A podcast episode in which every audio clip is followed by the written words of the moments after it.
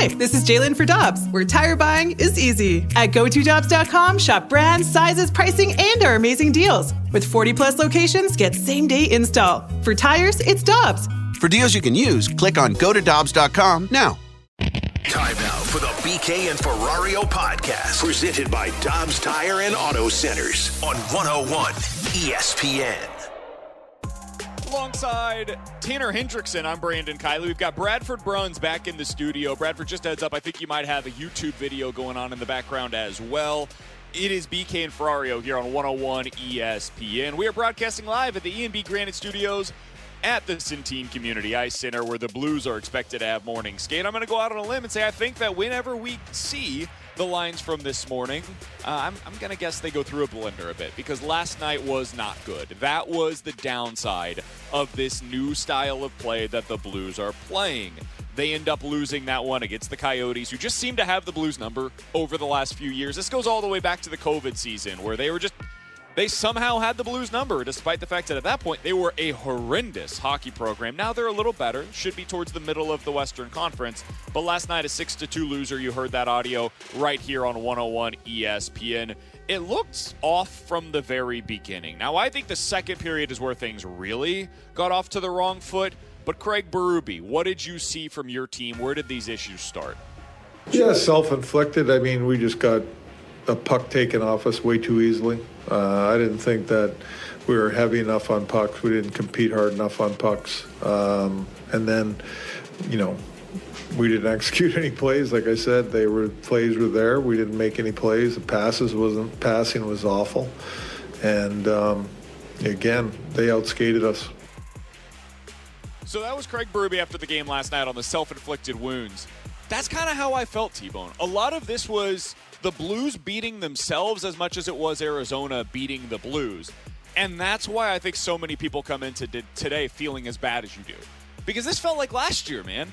It felt like watching the same team over again that ended up with a top 10 draft pick. Now, again, just as I didn't overreact to the first two games of the season that went well for the Blues in terms of the overall results, I don't want to overreact to what we saw last night in a negative way.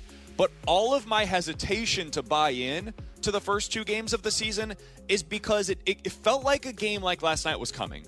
Where, hey, your goalie doesn't make all of the big saves that Binnington had been making previously. Hey, some of those pucks that end up kind of bouncing your direction, they're going to go the other direction. And when that happens with this defensive style they're playing, it could lead to some breakaways going in the other direction. We saw a decent amount of that last night. Hey, if you're going to be hemmed into your own zone as much as you are with this style of defense, it could end up taking away a little bit from that potent offense that we've seen. That's been the case now in three consecutive games. T Bone, what'd you take away from last night's loss in what was uh, just an ugly game to watch from start to finish? Yeah, it was an ugly game to watch, and, and you know it never felt like they were in it because they, they it felt like being there at the arena. They never had the puck, and, and that was the biggest thing for me. Is yes, they were turning the puck over, but it felt like when they would get hemmed into that zone, when they did exit, they'd have to just dump and chase, and not really the chase part, just dump it in so they could get the line change they never had consistent zone time offensively, and that is something that has been going for three games in a row, and that that is a concern because as you get deeper into the year, that is a trend that is continuing defensively. I. I, I, felt like it was kind of the same. It just felt they were more hemmed in. They couldn't get out of the zone as much last night, and part of that was because of turnovers. It, it was just a ugly game all around for the St. Louis Blues. They just could not generate anything offensively. Why? Because they're hemmed in their own zone, and they feel it felt like they were just in like a shell the whole game, just trying to block shots, and it felt like after I'd say that first period, first first goal allowed, it was okay. We just got to try and survive, find our way to get one goal, and like force ourselves into overtime again. I didn't feel like last night, if I'm just being totally candid, was all that different than the previous three uh, two games. Like at five on five, I think the Blues played pretty similarly. The difference was the penalty kill. The difference was in the first two games, you allowed one goal on the PK, and in this one, you allowed three. Like, I, I think this is pretty simple. Sometimes when the power play is going to be as bad as it has been for the Blues all year long, and the five on five offense is as bad as it has been so far for the Blues through three games. If your PK lets up, and we've said it all along, your biggest, most important piece of the PK is your goalie. I think that Jordan Binnington has been huge in that regard in the first two games of the season. And this one, you gave up all the goals in that spot. And that's where the change was. You ended up instead of losing this game like 3 to 2, which would have been the case if you didn't allow a goal on the PK, you lose it 6 to 2. And it feels like it completely got away from you. That's really where I saw the biggest difference. It almost felt like last night we've watched this ground ball pitcher that's had the balls get through for the first two games of the season. They've been going straight at your defenders. Like you've just had your defense put in the exact right spot. The infield has been able to make the plays that were necessary. And then last night, those ground balls that previously were able to be converted into outs, now they're getting through. That's something you expect. You have to anticipate that. Miles Mikolas is not always going to have the ground balls that he gets go straight to the defenders. Because he relies less on strikeouts than other pitchers, he's going to rely a little bit more on luck. For the Blues, they are reliant almost exclusively right now on being able to shut down opposing teams' offense. That's both at five on five and on the penalty kill because they are not generating any consistent offense whatsoever themselves. When you play this style, if things go wrong for you at all, you have zero margin for error because now you're playing on your heels. And now that defensive style, I know you mentioned this after seeing it in person last night. Instead of being able to really pack the house and get in by the by the net, now you're starting to get a little more aggressive. And now some of those defensive issues that we saw last year start to creep back in.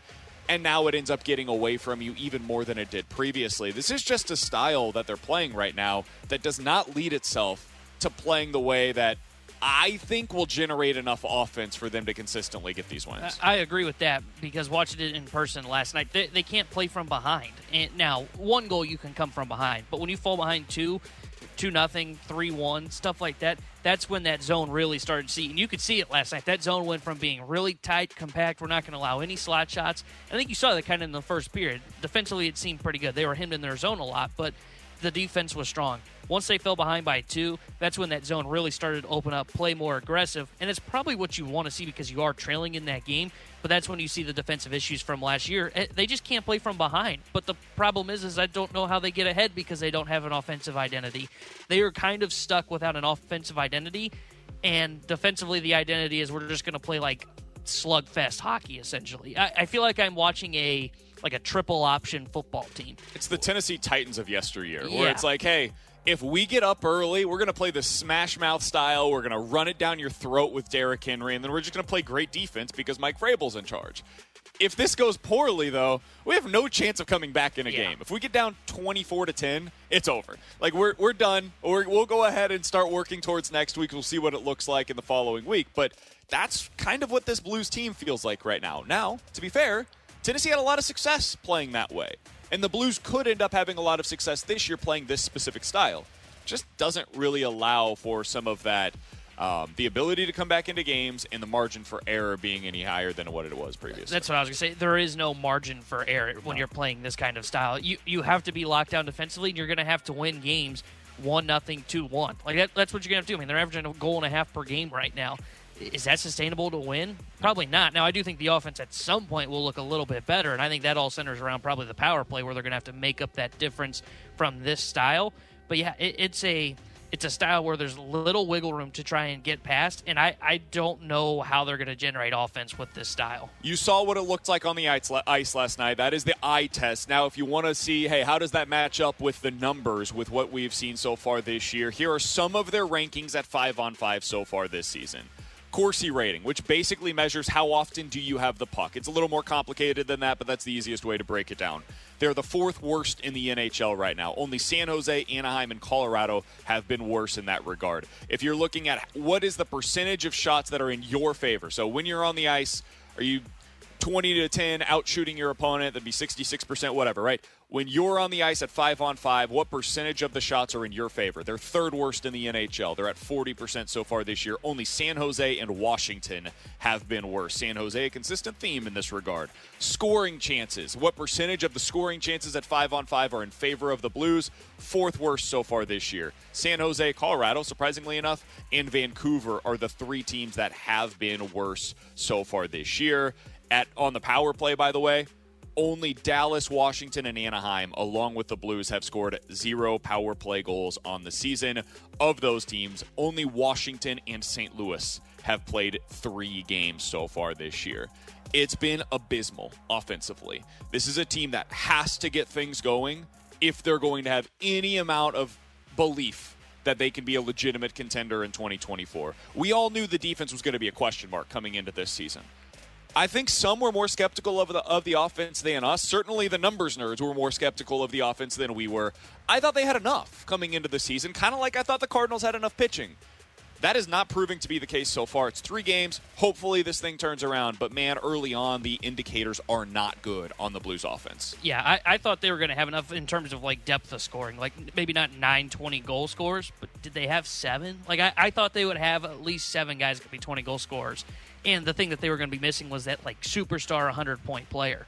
They don't have either right now, and, and, the depth of scoring is a major question mark. If you would have told me that the defense was going to play like this through three games, well, two games and then kind of what happened last night. I would have said, yeah, I would sign up for that, assuming that the offense was there. But it almost feels like it's just gone in the opposite direction from the defense was a major problem all of a sudden it is now the offense can't generate anything. And we'll see if they can find a way to kind of break that out. I, don't know if they can or not. He's Tanner Hendrickson. Alex Ferrario out today. He'll be back in on Monday. Bradford Bruns running the board back in the studio for us. We are broadcasting live out at the E&B Granite Studios at the Centene Community Ice Center where the Blues are taking the ice here momentarily for morning skate. Should have an update on what the lines look like within the next 15 minutes. We will pass that along as we get it here on BK and Ferrario. Coming up in in 15 minutes, we'll talk to Bill Connelly. He's a college football writer for ESPN.com. Want to get his thoughts on a big game for Mizzou tomorrow. They're going up against South Carolina in Missouri's homecoming game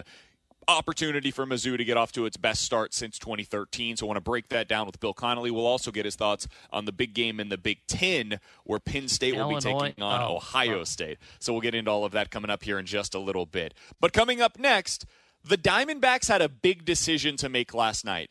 It reminded us of two previous managerial decisions that didn't quite go as well as it ultimately did last night for Arizona. We'll get into it next here on 101 ESPN. We're right back to the BK and Ferrario podcast, presented by Dobbs Tire and Auto Centers on 101 ESPN. Kimbrel deals an 0 1. That's into center field. It's down.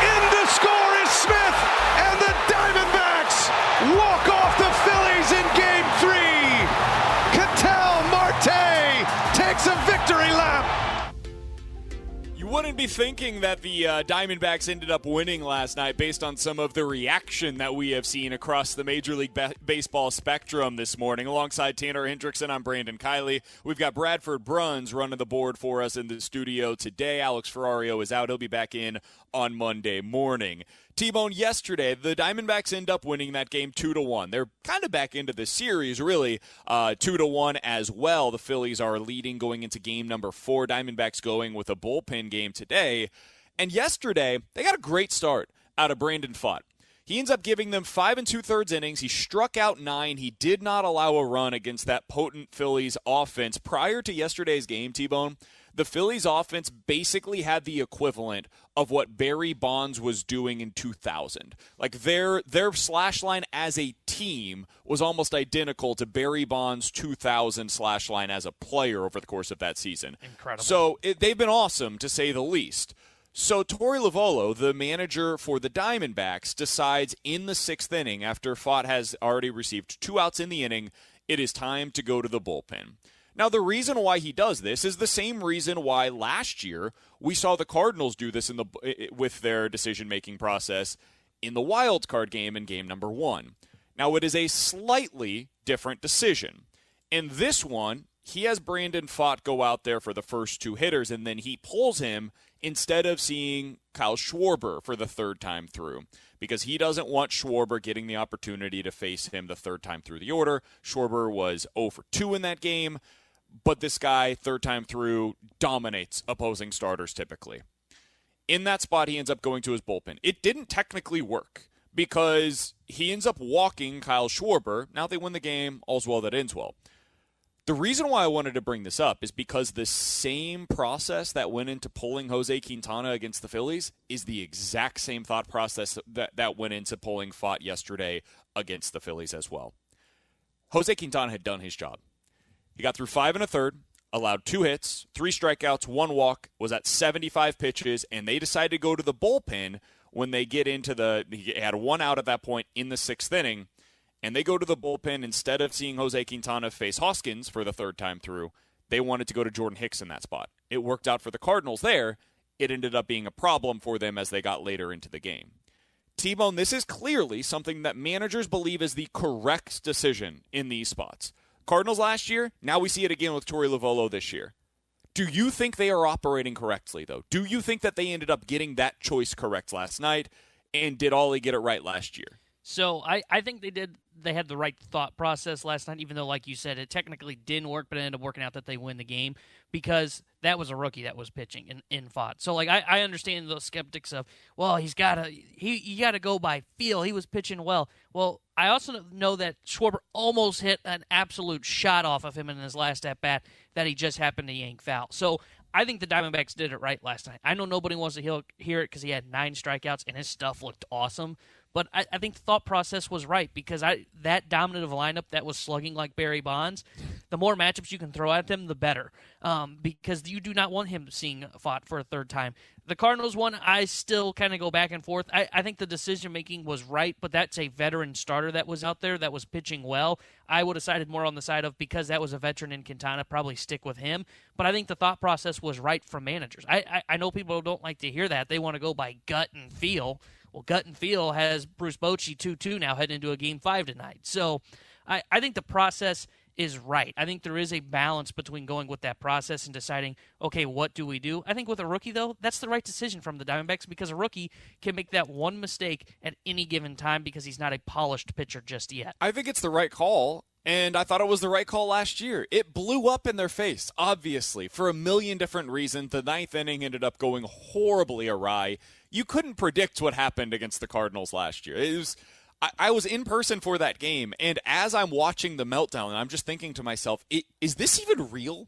Like how how is this happening right now? And it just kept happening over and over and over again. It could have blown up in their face last night. It absolutely could have. And part of why is because I'm not sure the Diamondbacks have the deepest bullpen in the world. Yeah. And if there's another piece to this puzzle that needs to be taken into account, it's A, you don't have the deepest bullpen to be able to get you through the next three and a third. And B, what is the trickle down effect today for them as they're going with a bullpen game against the Phillies? But honestly, if they think that is what gives them the best chance yesterday to win, they should do it. Even if it means today it makes it a little harder, because if you go down 3 0 against that Phillies team, you're done. Yeah. It's game over. This is a must win situation, just as it was in game three for the Astros against the Texas Rangers. You have to win that in that spot, or you are basically done and you've got no chance in your series. I think he got it right because he's a rookie, and this is why I brought up the Jose Quintana decision yes or last year instead of the one that I think a lot of people are pointing to, to today, which is the decision that was made a few years ago by the Tampa Bay Rays when they decided to take out Blake Snell. That to me was different. Blake Snell is not the same pitcher as Brandon Pfaadt or Jose Quintana.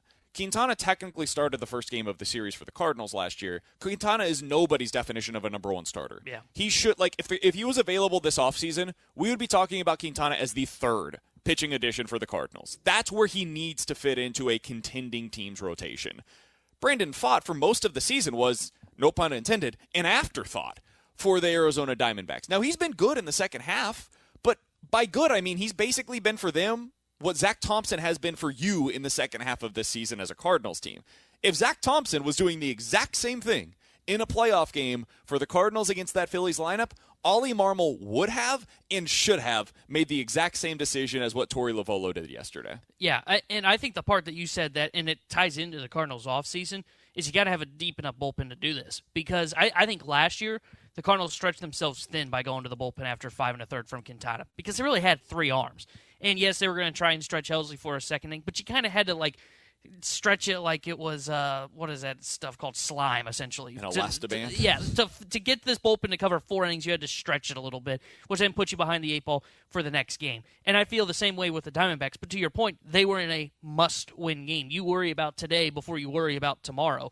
And that's what they did and it worked out for them. I think it ties into the cardinals offseason too because though yes you're right if that was zack thompson starting that game and that was the cardinals in that spot the right process probably is we got to get him out after five innings but does the right process equal because we have a good bullpen and not just because, oh, well, the numbers say third time through the order, he's got to come out. Because if you don't have a good bullpen, that's where it can go haywire on you. And that's sure. why you've got to have almost like the Phillies, where you got four or five arms that you trust, because then you can cover those four innings rather than saying, "Eh, we got three, but man, we got to stretch somebody another inning, or we got to have each guy go an inning in a third, and that's where you see bullpens really get too kind of loose, and that's where those bullpens aren't deep enough, and that's when those teams get eliminated. 314 399 9646 is the Air Comfort Service text line. We got a couple of texts that I wanted to respond to here. First from the 618. Guys, do you think Tony LaRussa was the start of the trend of pulling pitchers early? Yeah, I do. I think what he did with the Cardinals and how he was able to win those two World Series, especially in 2011, where you're going, for the most part, shorter with your starters, more with your bullpen. I think, if I'm not mistaken, I think that team had more innings out of its bullpen than it did the starters. I'll have to check that to make sure uh, if that's 100% accurate, but I believe that was the case for the 11 Cardinals. And when you're doing stuff like that and other teams see it, they're going to start looking more into that and they're going to say, okay, this might be a winning strategy. And now, as we've seen the numbers that have backed that up, yeah, I think a lot of teams are doing that, not because Tony LaRussa did it, but because what Tony LaRussa did was smart. He didn't call it an analytical decision. He may have said at the time, yeah, I'm going with my gut. I've seen a lot of baseball. I know when to pull my starter. But the truth is, those binders that he had over there that he was looking through, what do you think those were full of? It was full of information. What is information? Information is born from analytics. It's just if you ran through this uh, same simulation a thousand times, what is the best possible outcome? What is the most likely outcome for us? Doesn't always work. Somebody else from the 314 asked a question that I think is a totally reasonable one. Even if this is something that works, people don't like the fact that it might be the right move. The anal- the analytic type of baseball these days sucks to watch. It makes for a less fun, less enjoyable product. I do agree with that. And I'm somebody that likes the numbers, but it's definitely less fun to watch. I would have rather seen Brandon Pfaadt stay in that game to find out, hey, what can you do here?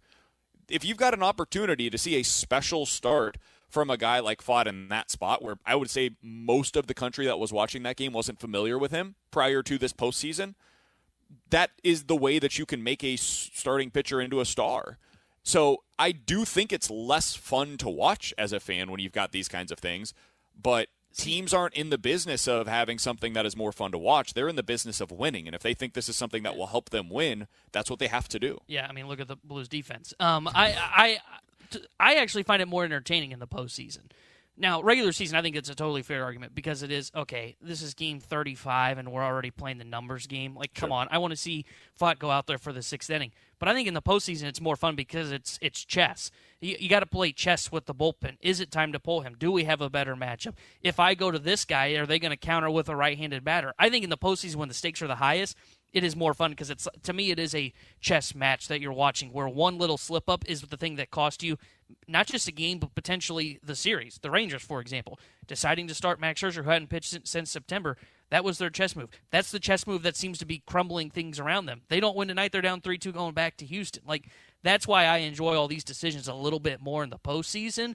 The regular season, I think that's a totally fair thing. I actually think it's better in the postseason. I know a lot of people probably disagree with me there but I just enjoy it because it is just the chess match that's going on. What's going through the manager's head? Are they going to go with their gut? Are they going to go with the numbers? How's the other team going to respond? I actually enjoy this a little bit more. He's Tanner Hendrickson. We've got Bradford Bruns working back in the studio for us today. We are broadcasting live at the E&B Granite Studios out at the Centene Community Ice Center where the Blues have taken the ice for morning skate. Uh, according to Lou Korac, there is a full pro- uh, practice today.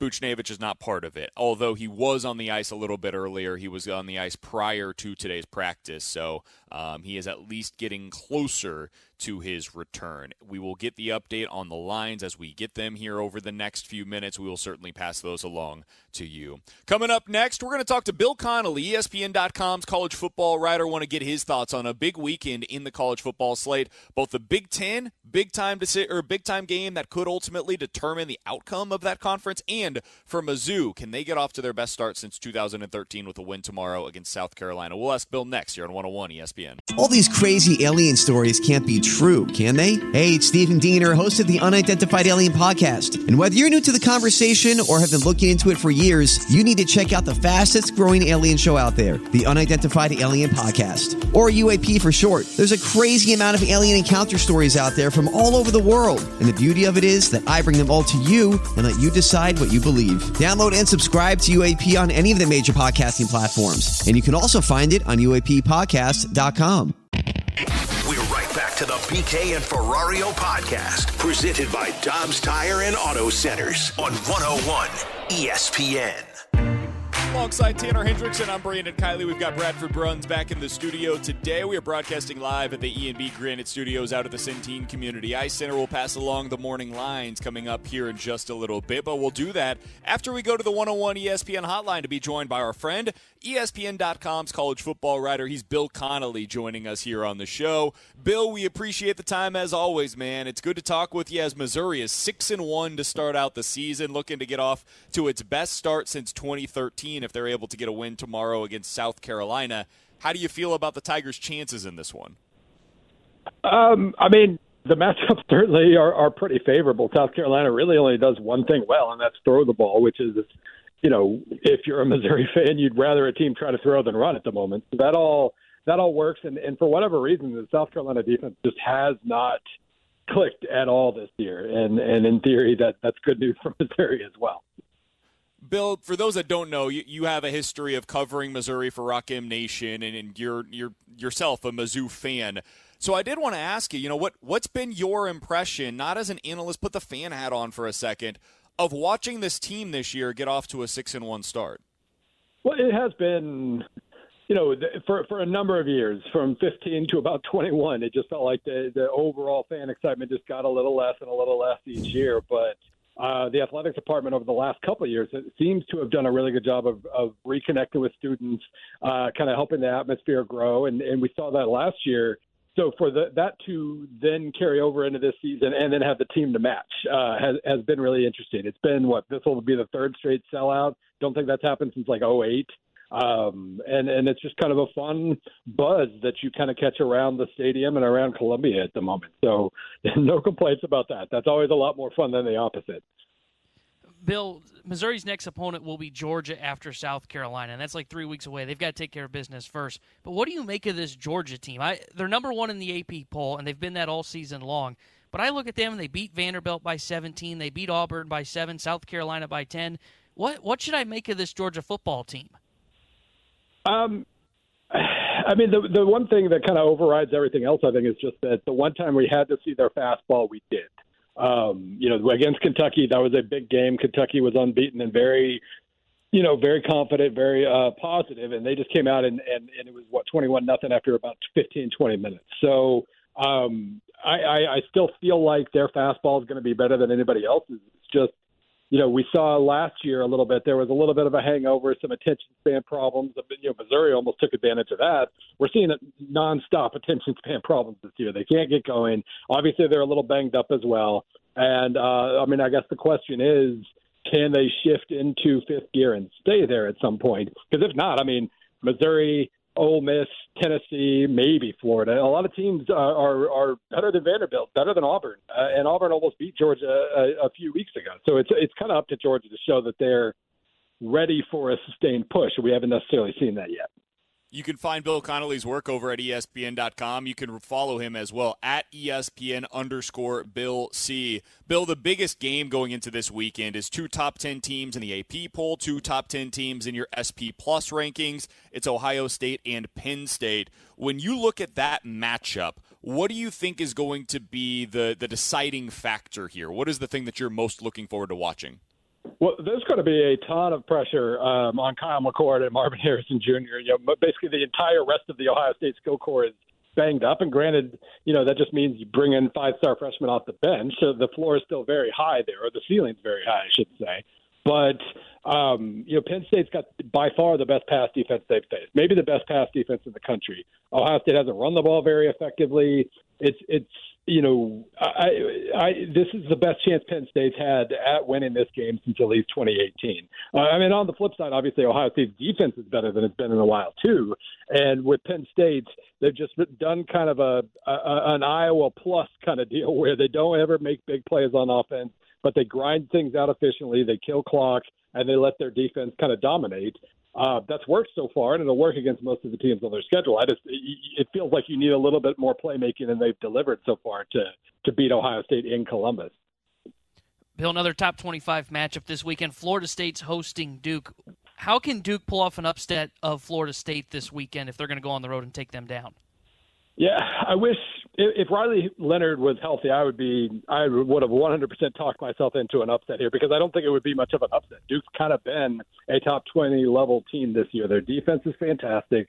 Their offense isn't amazing, but when Leonard is healthy, he avo- uh, he avoids pressure really well. He avoids negative plays in general, and they're able to at least kind of you know maintain in the field position battle and let their defense strike. It's a very opportunistic defense overall, and so that all works. I, I think this will be a closer game than expected, just because I think Duke's really good. Uh, but if Leonard's not healthy, uh, you know, if he's just kind of playing with one leg out there, can't really avoid pressure, or at the backup, the redshirt freshman's in, I, I don't see how Duke could possibly uh, score enough, even with a good defense. I don't see how they could score enough to win this game we talked to Bill Connelly coming into the season, and you said one of the, the biggest storylines that you're going to be monitoring in the upcoming year is the Pac 12 in its final year of existence finally looking like one of the best conferences in America because of the top level quarterback play in the conference. Well, that has come to fruition, and maybe even more so than what we expected so far, with Arizona looking better than anybody could have possibly yep. thought.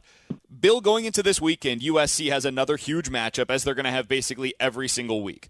They've been incredibly underwhelming this year. The defense has been as bad as expected, but the offense has also hit some struggles uh, in the last couple of weeks. Where are you at with your level of concern for this USC team right now? I think we're past concern. I think it's over. I don't see how they could possibly win out and stay in the in the well in the national title race for sure. But in theory, you know, maybe you'll need uh, eight and one to get you into the Pac-12 championship game as well. And I just they they underachieved. They were getting worse and worse each week for a month, and it finally caught up to them last week in South Bend. So, yeah, I mean, I think obviously the defense is still the main concern. I would assume the offense you know, sometimes you got to lose to kind of reset and and find the right gear again. I think the offense will be fine. I just yeah, I just don't see much here, especially compared to Oregon and Washington, maybe even Oregon State as well. It does feel like uh, we know the two teams from this conference who could make the college football playoff. One of the you know they played each other last week. Uh, and, and now the question is just can they get to the finish line without slipping up again? They both have to play Oregon State. They both have to play Washington State. Oregon has to play Utah. They both have to play USC. That's a rough road to, to try to emerge unscathed, and we'll see if they can do it. Well, Bill, that's what I was just going to ask you next. Is the Pac 12 the only conference that could potentially send two teams to the college football playoff in your mind? Uh, well, I, I don't want to pretend there aren't scenarios where, you know, the Big Ten, two out of the three in the East get in. Or even, you know, if Alabama were to win out and Georgia actually starts looking good, but Alabama still beats them in the SEC championship, there are plenty of scenarios. But you do figure in terms of likelihood, you know, unless unless we get just the right kind of situation with a 12 and one and, an 11 and one in the Big Ten East, uh, you you do figure the Pac-12 with Washington and Oregon are going to have a shot at it. Bill, we'll get you out of here on this. Based on your opinion, your numbers, everything that goes into it, where does the SEC rank this year among the best conference in America? well, what's funny is this kind of it all depends on what we decide best is. Is it just the top three or four teams? Is it the top two teams? SEC, in terms of my SP Plus ratings, SEC still grades out number one in terms of average because they only have one bad team.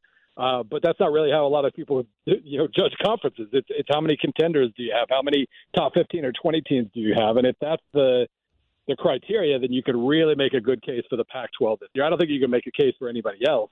Uh, but yeah, the the SEC's main strength right now isn't necessarily that they have a lot of elite teams. They just only have one bad one, and and so every week is a potential loss. They still have that going for them, I guess the SEC and Pac-12 have like flipped roles this year. It's yeah. strange to watch. Hey, Bill, we appreciate the time as always, man. Going to be a fun weekend to watch this as we consume it all on Saturday. We'll certainly be consuming your work over at ESPN.com. We'll talk with you again soon, my friend. Sounds good. You got it. That's Bill Connelly, ESPN.com's college football writer. I think one of the best in the business. He he is the biggest college football fan that you will find. He is a numbers nerd like myself, but he also breaks down the game, talks with coaches. He's he's really really good. And if you consume his stuff over at uh, ESPN.com, you'll be a, a smarter college football fan as a result. T Bone, what's the game that you're most interested in? Not necessarily the best game this week, but the one that you're most interested in watching this week in the college football slate. Well, I, I am going to go with the best game. it's Penn State Ohio State. I, I sure. I think Penn State's better than Ohio State, and that's before you, you look at them and you see that they're dealing with injuries offensively. I, I, have been saying this from early on, ever since I saw Penn State just beat the tar out of Illinois. I, I think they might be the best team in the Big Ten. I, I, think Michigan's up there because they're good defensively and they've got J.J. McCarthy at quarterback, and Penn State's not as explosive. but I do think they are better than Ohio State. And then it does come down to that scenario in which Bill said, where you know, do you see where what we saw last year, where you see two Big Ten teams get in, and one of them doesn't even get to the conference championship game? That's probably the best route for Penn State. If they beat Ohio State, and then if they end up losing to Michigan and it's close, and Michigan wins the Big Ten, they have to have a bunch of other scenarios play out outside of the conference. But Penn State's a really good football team, and I, I think they've got an outside shot to make the college football playoff. I'll, I'll go the other route. Um, I I want to see what happens with Riley Leonard. If he's going to play in this game, then I think it becomes really interesting. If he misses, and we don't have the latest update. The last time that we heard uh, from Duke, it, it sounded optimistic, but we'll see. If he ends up playing, I think Duke's the last team on Florida State's schedule that can beat them.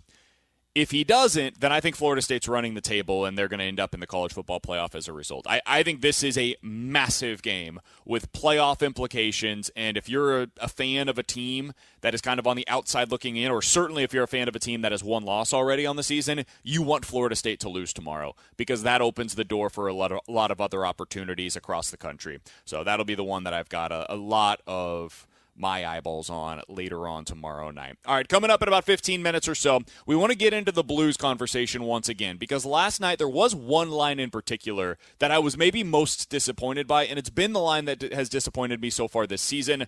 It's a problem if this doesn't get corrected. We'll get into that coming up at the top of the hour. Ask Us Anything is coming up next. We're right back to the BK and Ferrario podcast, presented by Dobbs Tire and Auto Centers on 101 ESPN. You've got questions, we may have the answers. Maybe. It's BK and Ferrario's questions and answers on 101 ESPN. 314-399-9646 is the Air Comfort Service text line for Ask Us Anything. If you guys have any questions, sports or otherwise, go ahead and get them in the, on the Air Comfort Service text line right now. Let's start out with this from the 618. Guys, after just seeing the first three games of the season, where do you see the Blues finishing this year? This is, I mean, a question that's going to get us to overreact to what we have seen so far this year. I would say like sixth or seventh in the in the Central Division is where I would probably see them fish, finishing based on what we have seen so far this year. That can change, but as of today, I, I think they're probably like right around that sixth spot in the Central Division. Yeah, I'm kind of going to stick with what I said early on. I think they're a team that probably in that range in the Central, fifth, sixth, and missing the playoffs just on the outskirts around that like 80, what was last year, 92, so like 80, 85 point threshold. I think they're like a 500 point percentage team, and uh, and I had that thinking they were going to be an offensive minded team, um, but I'm still going to stick with my original prediction of you know, there's still a lot of the same trends we saw from last year. Offensively, not generating enough shots. Uh, the power play still looks bad. We'll see what the penalty kill is. It looked good early on, but got kind of shellacked last night. Yeah. So there's a lot of trends that we're seeing from last year in the first three games. So I'm going to stick there right around a 500 team. 314 399 9646 is the Air Comfort Service X line from the 314. Guys, do you believe that Tommy Edman will be the Cardinals' starting center fielder in 2024? I think if you were to make a betting line today, Tommy Edman would be my favorite to be the opening day starting center fielder.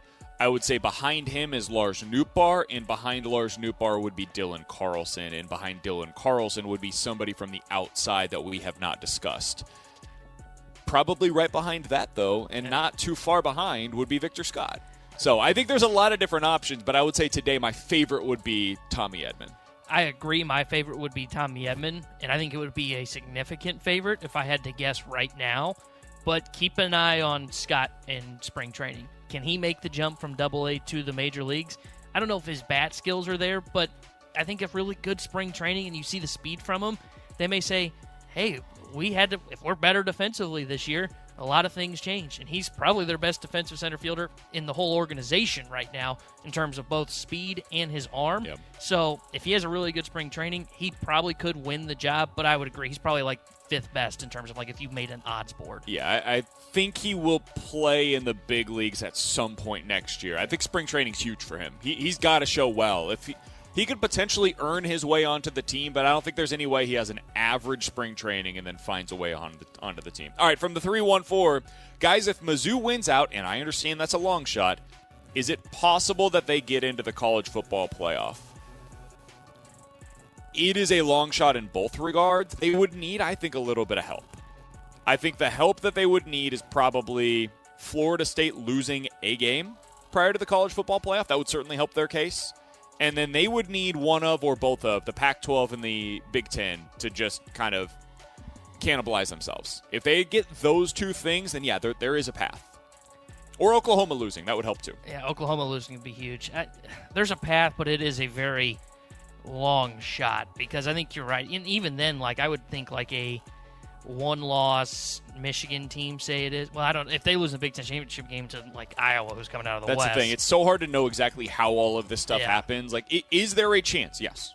there's a chance. It's a very long shot chance, but yeah, I, I can see where you play the scenario out to where they get they could get in if they win out. He's Tanner Hendrickson. We've got Bradford Bruns back in the studio working the board for us today. You guys can get involved as you can each and every day at 314 399 9646. You can also watch us live on YouTube at 101 ESPN STL. Just go over to YouTube, type that in 101 ESPN STL. You'll be able to find us. You can also rewatch all of the shows in their entirety on YouTube. Over there, you can kind of scroll through as well. If there's a specific segment that you wanted to go back and listen to, you can do all of that on the YouTube channel after the show today.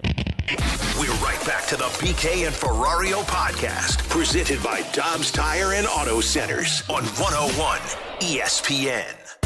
With Tanner Hendrickson, I'm Brandon Kiley. You got BK and Ferrario live from the E&B Granite Studios out at the Centene Community Ice Center here on 101 ESPN. Bradford Bruns back in the studio for us today in Creve Coeur. T-Bone, last night was bad, and last night was the beginning of what has got to be a change for the St. Louis Blues. Jeremy Rutherford tweeted this out a little bit ago. He said, Last night I asked Brayden Schenn about nipping the flat performance in the bud, not letting it snowball like it did last year during their losing streak early in the season. Brayden Schenn's response was, quote, we're done talking about last year. We'll come to the rink tomorrow and know what we have to do. We've got a lot of things that we need to clean up, end quote. First one on the ice today was Brayden Schenn. That is the kind of thing that you expect out of your captain. First of all, that statement to be made of this is not last year. This is not going to fall into the same issues that took place last year. This is one game. We'll get it figured out. We've got to be better. We know that. We'll be back on the ice tomorrow morning to correct these things. That's great. That's what you should hear from your captain. Now it has to happen. And T Bone, one of the first thing that has to change is this top line. And I'm not saying personnel wise. You don't necessarily have to shake it up, and they haven't. Earlier today, as they uh, took the, the ice, it was Saad, Thomas, and Kyrou once again as the top line. Your second line was what it finished as last night, with Neighbours, Schenn, and Kapanen. Third line, Vrana Hayes and Blais, as it has been all year. And then Toropchenko, Alexandrov, and Sonny was your fourth line. They did not change any of the defensive pairings today either. They're believing in these guys. They're saying, hey, we believed in this group of players to be able to get things going early on in the season. We started out the year 1 0 1. We're not just going to overcorrect based on one game that went poorly for us. Cool. But the Saad Thomas and Kyrou line was outshot 9 to 3 last night at 5 on 5. They were outscored on the ice 1 to nothing. They were outchanced 6 to 2. The Buchnevich, Thomas, and Kyrou line has been outshot so far this year 10 to 5 through two games. They were outchanced 9 to 7. They have not scored together at 5 on 5 so far this year. Thomas and Kyrou are your highest paid players for a reason. Those are the guys that you're building this entire franchise around. Those are the guys that you believe can be the pillars of whatever it is that the next era of Blues hockey looks like. If they can't get things going offensively, we know they're not elite defenders. This is not going to work. And I'm not just talking about this year, I'm talking about in the long term. I'm not telling you that that is the case, that this cannot work with them as a part of it. But what I am saying is until they get things going, the entire team can't really become what we thought it was going to be. Yeah, 100% agree with you because it is it, they are the line that had the highest offensive ceiling coming into the year with or with uh, Thomas and Kyrou, and so far they just haven't done much at all. I mean, last night I was there in person in the press box. After the first period, I, I looked at Alex and I said, "Was the top line out there for the most ice time?" Because I recognized the fourth line being out there. I had to look at, to see if the stats showed that they were out there the most in that first period, and they were, but they weren't doing anything. It, it's quiet right now. It, it's too quiet for that first line, and I don't know if it's because they're so focused on, "Hey, we got to improve our defensive game." Make Kyrou thinking, "I got to be playing defense, defense, defense," and then they're just not getting out on the rush, or they're playing so far back defensively that they can't get out of the zone, and by the time they do, they just dump the puck in and get off the ice. But you're right, that line is going to have to do something for this team because the offense starts with them. They are the guys that had the ceiling of, hey, they're Thomas and Kyrou, they're going to be point per game guys. They're going to be the guys that maybe if they take that next step can be get to that 100 point threshold. Can Kyrou become the superstar this year? And so far, it's just been too quiet for those two, and, and it's going to have a trickle down effect. That line breaks out, you're going to feel that trickle down effect, I think, through the rest of the lines in the bottom six. It's like having a lineup where your three and four hole hitters aren't hitting. Yeah, I know what I saw that this past, or not this past October, last October I saw that. If they don't hit, you're done. Yeah. Like it's game over. We can talk all we want about anything else that's plaguing a team. If your three and four hole hitters aren't hitting, you're done. You're not going to win. If your ace doesn't go out there and perform, he pitches like if you're the Dodgers. This is basically what we saw from them this postseason. Clayton Kershaw got shelled. Freddie Freeman didn't hit. Mookie Betts didn't hit. Boom, you're going home. Game over. I don't want to hear about anything else. The playoff format, I don't want to hear about the defensive plays that could have been made, the bullpen, nothing. Those three guys don't perform, you're done. For the Blues coming into the season, we knew if Binnington doesn't perform, and he has, by the way, he's been great so far this year through two games. But if he performs and you don't get the expected roles out of Robert Thomas and Jordan Kyrou, you're done. You're done. Game over. End of season. Like we're we're to go into the offseason and it'll be all talk about okay, what do you do? How, how do they correct this? Because clearly things have gone awry. This is not the end of the world. These guys can get things back on track. There have been way worse three game stretches in Robert Thomas and Jordan Kyrou's career than what we have seen so far through three games this year. They are incredibly talented players. I think, like, out of the three games, Jordan Kyrou's been pretty good for probably half of those, like game and a half in total. talking about 60 minutes per game. He's been, like, pretty good for about 90 minutes so far Yeah. this year. I haven't really noticed Robert Thomas. That's not necessarily a good or a bad way, but I just haven't noticed him. And if that's going to be the case this year, dude, like he he's got to get this thing figured out. So offensively, this team has a real problem right now, and that is at all strengths, whether it's power play, five on five, whatever. They they are struggling to generate offense. The best way to microwave fix that offense is to get your top line going. And that has the trickle down effect of what you said there, uh, T Bone. You can get other guys going, like Vrana, who had a, I thought, pretty good game last night. I think he was like the only really noticeable piece on the ice all night long. Those are the kinds of guys that can start to become secondary pieces, fit in where they're supposed to be if that top line performs. I thought one thing that I noticed last night, and we talked about this whenever Buchnevich went down, your options after that top line are less appealing than I think a lot of us were expecting. Now, the Hayes, Blais, and Vrana line, if you look at the numbers underlying for, for them so far this year, it's been the one line that's really performed for you. But other than that, man, you're just you're not really getting a whole lot of offense from anybody, and there's not a whole lot of guys that I can point to and say like, ah, they're just underperforming relative to expectations. Most of it's just really been blah for Yeah. them offensively so far this year. Yeah, I, I agree with you there. I, I think you noticed kind of the depth last night. I mean, Alexandrov essentially got benched through that second period at one point. Like he, they started double shifting someone on that fourth line. I think I can't remember who it was. It might have been Toropchenko that started double shifting there, but he almost got. He, he essentially was benched last night. Alexandrov was because he had a turnover in the neutral zone that led to a goal. Torp had one of those as well, and then it led to his demotion down to the fourth line. So yes, you definitely noticed that depth of scoring, and I I think you're spot on. I mean, though I think you can pick out a player probably from each game offensively that you like. Like I thought Kapanen was solid last night. Same with Vrana. But it's never been a line, and that's the thing is you got to get one line that starts clicking. And though the numbers may show that that Hayes Vrana uh, or Hayes Vrana line has been okay so far, it, it just hasn't been noticeable to me. Because you're right, it just feels blah. Whether it's the top line, which yes, the top line does need to get going for this offense to get going overall can you get a line in this Pittsburgh game that you go, okay, that's the line that's clicking? Because though at times I've felt like the fourth line's been good, that's not an offensive line. That's an identity line. Can one of those top nine uh, get going? Like I, that's my biggest thing is it, every game I've left so far through three games, and they're one, one, and one, and I'm not trying to overreact. It has always felt like it's just a I can circle an individual that's played well. I can't circle a whole line that I felt like has played really well so far. 314-399-9646 is the Air Comfort Service X line. The mic drop feature is also on the 101 ESPN app. We haven't called for these in a minute, but I want to get your guys' thoughts today. Where are you at with the Blues right now? Just how are you feeling about the start of the season, especially offensively? I I leave last night's game, T-Bone, like my honest thought about it is, and I, I hope this gets corrected. Again, this is it's a three game sample size, and I feel the need to put this disclaimer out there because I don't want it to sound like I'm overreacting to anything because I, I, I don't feel that way. I think they can get this thing back on track. I really genuinely do. I feel bored watching the Blues right now. And that doesn't mean it's necessarily a bad thing. Like, you can win playing boring hockey. But this team right now feels boring. And I don't think they have players that should feel boring. Like Robert Thomas is an exciting young individual talent. Jordan Kyrou is an exciting talent. Jakub Vrana, we saw it last year, Yeah. has game breaking talent. I think that you've got a guy on the blue line right now with Torey Krug that, like, when he's at his best offensively, he's a fun player to watch. I think Justin Faulk is a pretty fun player to watch. I think Colton Parayko can be fun. I don't think he's like an offensive minded defenseman, but when he's getting out and he's starting to break away, like, that dude is crazy explosive for being 6'5 and 200 and some odd pounds. But this team has no buzz to it. They have no energy to it. They have no juice to them right now. And I, I don't know how you manufacture it. And I don't know if it's because of the system change. I don't know if it's just going to take a little while for them to get the chemistry going.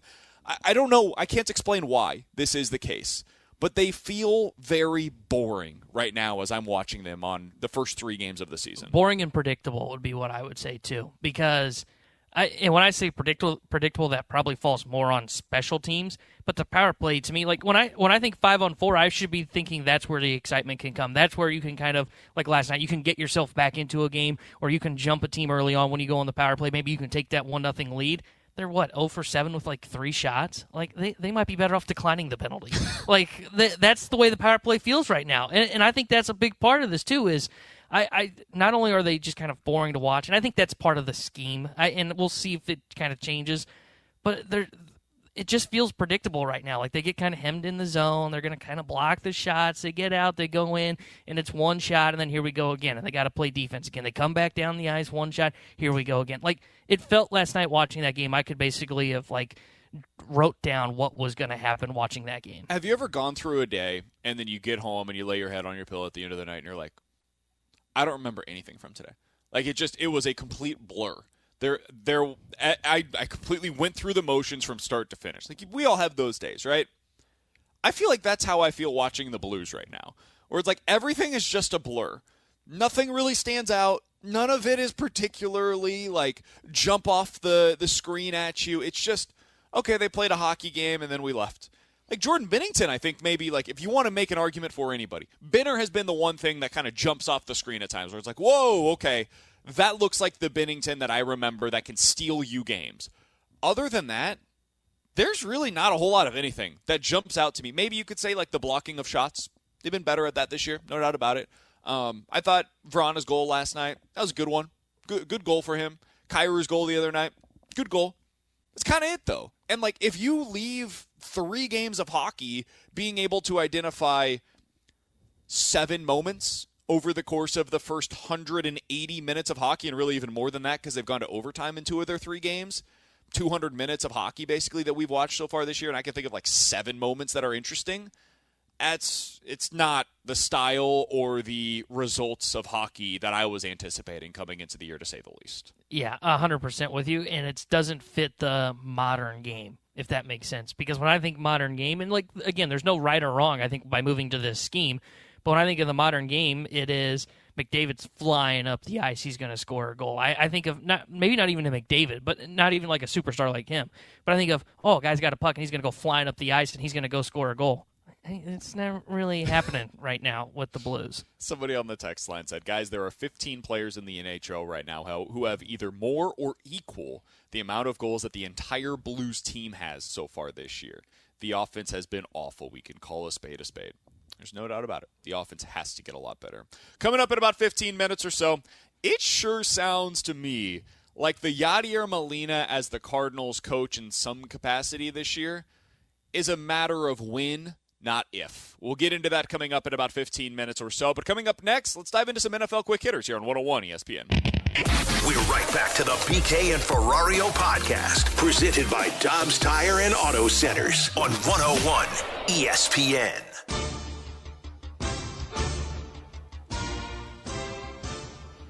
All right, let's dive into some NFL quick hitters alongside Tanner Hendrickson. I'm Brandon Kiley. We've got Bradford Bruns working the board for us back in the studio today. We're broadcasting live at the Ian, E&B Granite Studios out at the Centene Community Ice Center. T-Bone, let's start with this. We talked yesterday a lot about the NFL's trade deadline. It's coming up in about 10 days now. I hadn't really considered the possibility, if I'm being totally honest with you, that the New York football giants would trade Saquon Barkley. And then yesterday, Saquon Barkley basically said something to the effect of, You guys know how I feel. I want to be here. I want to be a part of the Giants. And now suddenly I feel like the Giants are going to trade Saquon Barkley. Do you think that the Giants will do this? They don't have him on a long term deal. They franchise tagged him in the offseason and gave him like an extra million bucks because he was unhappy. Do you think it's possible Saquon ends up getting dealt this year at the deadline? Uh, I I think it's possible, but I'm not 100% convinced they're going to do it. Should they do it? Absolutely, because that team stinks and they need to go into a rebuild or a retool, if you want to call it that, because they've got the right head coach. But I've said this on this show since I started. Any team built around a running back is a team that's got a very limited window for success. And as you see this year, they're what, one in five? Yeah, they should absolutely be looking to move him but it's the Giants. The Giants do Giants things. It doesn't necessarily mean they're going to do what's right. I could see where they decide to keep him because he's the face of the franchise, yeah. but they probably should be trading him this NFL trade deadline. So the other buzz that's currently taking place is about some other receivers that could get moved. According to ESPN.com, Jerry Jeudy's name is one that we'll hear. Hunter Renfrow is going to be in discussions as well. You might hear one of Chase Young or Montez Sweat uh, on the move at the deadline. And then, according to ESPN.com, basically, if you play for the Broncos, you're probably going to get traded. Other than Pat Surtain, uh, he's like the one guy that it sounds like is probably not going to be moved from that team. So uh, that's the latest as it pertains to the NFL trade deadline. T Bone going into this weekend, we'll get more into our like overall big picture uh, preview coming up in the one o'clock hour. The game that I'm most interested is Dolphins versus the Eagles. Yesterday, you, me, and Alex all took the Dolphins plus the two and a half points on Sunday Night Football. If the Eagles were to win this game and we all end up being wrong, what does it tell us about the Eagles at this point in the season? I, I think it tells you that they are the team that we thought they were coming into the year, which is a Super Bowl contender. And I still think they're that, but it's just been kind of a it, it they feel like the Georgia effect for me that we heard Bill Connelly say. To where like I, I watch them play and I go, man, they're five and one, but they don't feel like a five and one team. And then if they come out here and they beat the Dolphins, they bring their fastball. And, and I, I, think that's the biggest thing for me is though they are five and one and the NFC is weak, I think they are still a Super Bowl contender. Can you do it and look impressive? Because it'd be one thing to get to the Super Bowl in the NFC, but do you have a shot against a team in the AFC? Because I think the AFC is the better conference by far. And this would be a, a, good sign and give us the right idea of, okay, the Eagles can actually contend with the best of the best. It tells me a lot about their defense. That, that's what it'll tell me on Sunday is if they're able to get a few stops against this Dolphins team, it tells me that their defense is, is going to be good enough that it can help them while this offense gets things figured out. I think they really miss Shane Steichen. He's the offensive coordinator from them last year who is now in Indianapolis, and I think has done a pretty good job with that Indy team despite all of the injuries that they've been dealing with. The Jonathan Taylor situation that was weird early on. Eh, they're not great, but I think he's done a really good job of getting the most out of that offense. Meanwhile, in Philadelphia, there's been a lot of growing pains getting used to this new play caller. It's not really a new scheme, but just it's different when you have a new guy that's in charge of your offense. So I think it'll tell me a lot about their defense if they're able to get a win this week. Again, I'm still predicting, though, that Miami is going to be the one that ends up coming out on top in that one. T Bone, who's the team that you're most curious about going into this weekend? You need to see them show you a little something, or you think if they are able to get a win, maybe you're going to look at them in a different kind of way. Who's the team for you that comes to mind in that regard? So I've got two that come to mind. Really, it's it's one, but a second one that would kind of pique my interest if they pull off an upset.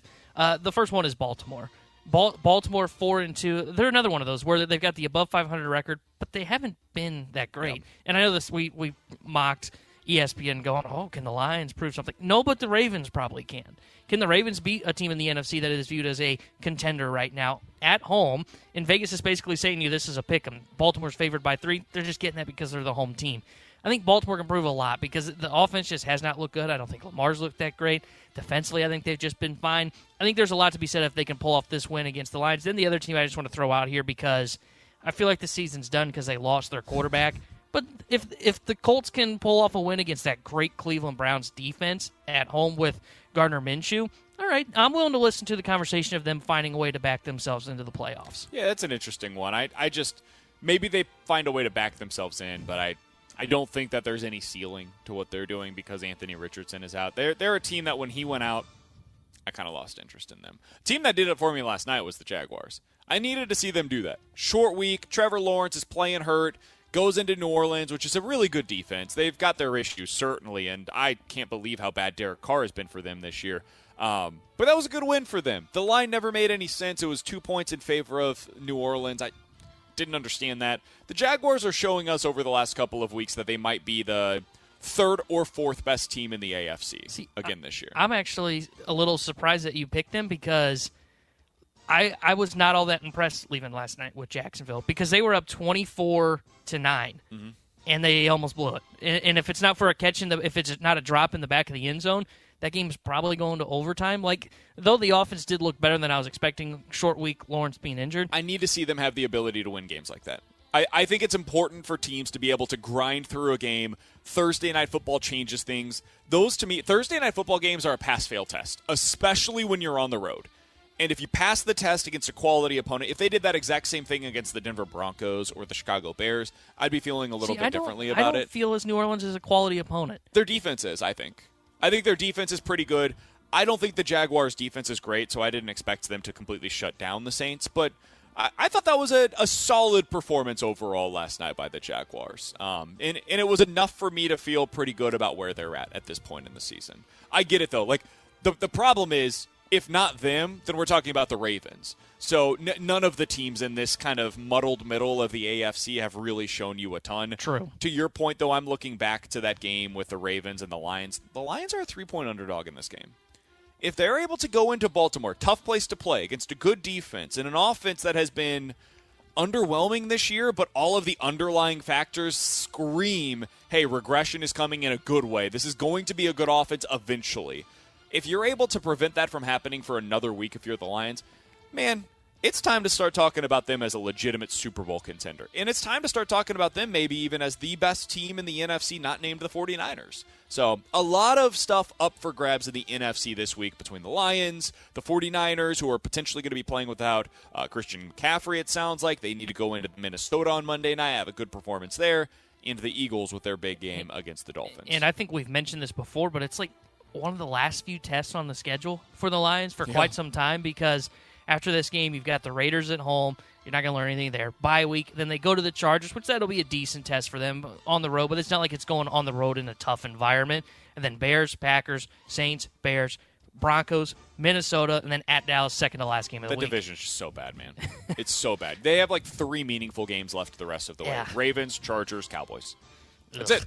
Other than that, we're going to just kind of sit back and watch the Lions do what they do, which is fun to watch. And then we're going I to be enjoyed it. shocked when they get bounced in the first round. Of course. Coming up in about 15 minutes or so, we'll dive into the junk drawer. If you guys want to get involved in the show, 314 399 9646 is the place to do so. You guys can always watch us on YouTube as well at 101 ESPN STL. But coming up next, it sure sounds like it's a matter of when, not if. Yadier Molina is on the bench with the Cardinals next year. What does that mean? We'll talk about it next year on 101 ESPN. We're right back to the BK and Ferrario podcast, presented by Dobbs Tire and Auto Centers on 101 ESPN. Uh, next season, 15. You see, I, I read the same things that you guys read, and, and you guys are very smart. Everybody is very smart. And, and, and I think the chances of Yadi being here 2024 are really, really high. They are really, really, really high. Again, what is he going to do? I don't know yet. We don't know yet. But 2024, if you, if you, if I was a betting man and if I was in Vegas right now, I'll put money down that he's going to be here in 2024 doing something with the Cardinals as a coach. That was Polo, Polo Asensio earlier today on with the opening drive. Alongside Tanner Hendrickson, I'm Brandon Kiley. We're broadcasting live at the E&B Granite Studios out at the Centene Community Ice Center. We've got Bradford Bruns back in the studio handling things there. Polo Asensio basically makes it uh, sound like, and this has kind of been the reporting as well, it's a matter of when, not if. it is announced that Yadier Molina will be a part of the Cardinal staff in 2024. T Bone, when you hear that, Yadier Molina, let's assume it's a bench coach role. Yadier Molina, Cardinals bench coach 2024. Your thoughts are blank. It's a great hire by the St. Louis Cardinals because you get a former player that is alongside Oliver Marmol, and it's a risky hire from the Oliver Marmol standpoint in terms of if things go awry early on, I know exactly what the fan base is going to be texting in and potentially saying at the ballpark. But as we've mentioned multiple times, I like the, the fact that Oli Marmol is, you know what? I know that there's going to be a lot of people that are going to look at Yadi if things go south here, but I need his leadership in this locker room to help me out and be on my side and helping me make the decisions. And I just think he's a guy that, if there was one person you said to me, hey, Contreras needs to get better with his framing, preparation, blocking, who's the guy that you would want him to work under? I would say Yadier Molina. And I, I think that is the number one thing that he's going to be instilled with, even if he is in the bench coach role. The number one job that he's probably going to have is work with Willson Contreras, and don't you don't have to make him a Gold Glove defender, but can you get him to be average in terms of his blocking and his framing? So 314-399-9646 is the Air Comfort Service text line. We I, I do want to hear from the listeners. How, what are your thoughts on the idea that Yadier Molina could be back in a Cardinals uniform next year as a coach? We got this from the 636. Guys, my thoughts are that Mo is going to use this as an excuse to not sign pitching. Then don't let him. Like it's that simple. Don't let him. He shouldn't. It can't be. It's not an excuse to not sign pitching. This is a completely separate move from what they're going to be doing in the offseason. Now, you may believe, and I, I, know there are some that are out there that are of this opinion, hey, Yadier Molina is bait for pitchers to come here because if you've got Yadi on the bench, like if you're a pitcher, that's a reason to sign in St. Louis. I think it's a reason. I don't think it will be the reason. I don't think most pitchers are going to be looking at who their pitching coach are or who the bench coach is on a five to seven year deal that they're signing because the odds are in Major League Baseball, you're probably going to have multiple of those guys in that specific capacity during your time with that team. If you're making a decision because of not a manager, somebody that is a lower level coach, I think you're doing it wrong personally. That being said, it doesn't hurt to have him there. And this is not an excuse to not go sign pitching. This team needs the personnel. And this would be the thing that I would say about it. If Yadier Molina is a bench coach for the Cardinals in 2024, it tells me that the fundamentals should be better in 2024. I kind of view Yadi, and I heard Polo say this yet earlier today, and I think it's a really good point.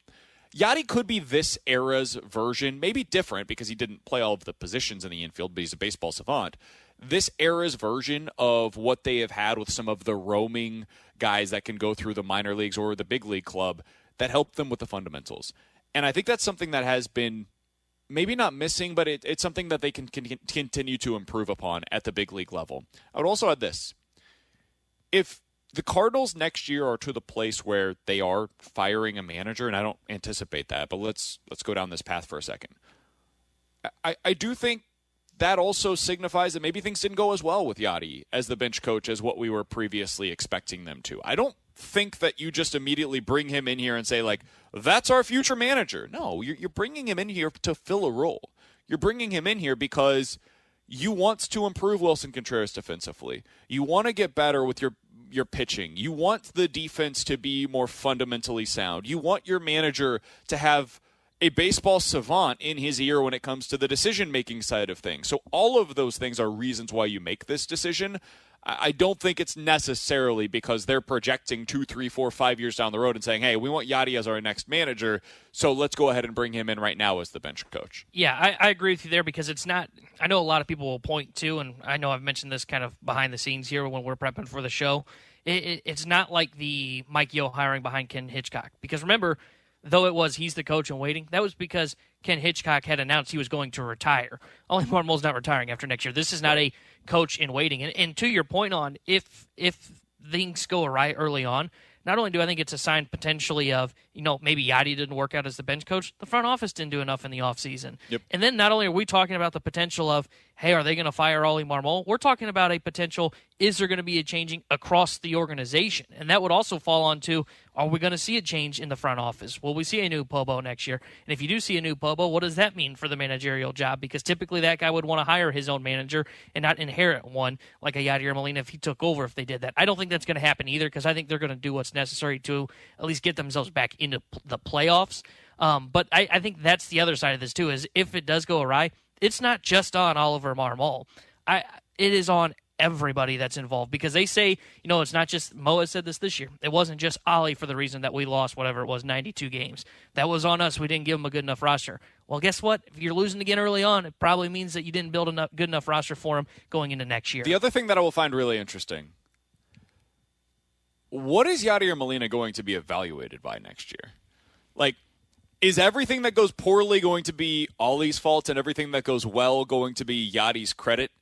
Because that is something that I do find to be a little unfair if it ends up being that way. I kind of felt that way with Skip two years ago, where everything that went well, how the Skip Schumaker's doing. Everything that went poorly, a decision, for, for example, oh, that's clearly Ollie Marmol's fault.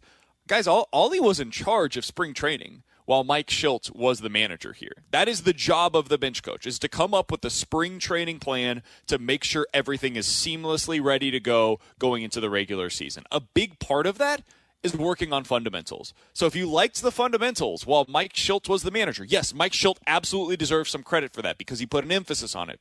So does Ollie Marmol because he was the one that actually put the plan into place during spring training to make sure that it was emphasized. The same thing is true for Skip Schumaker. While Skip was here, he was the one that was putting together the spring training plan to make sure all of that was going down the right place.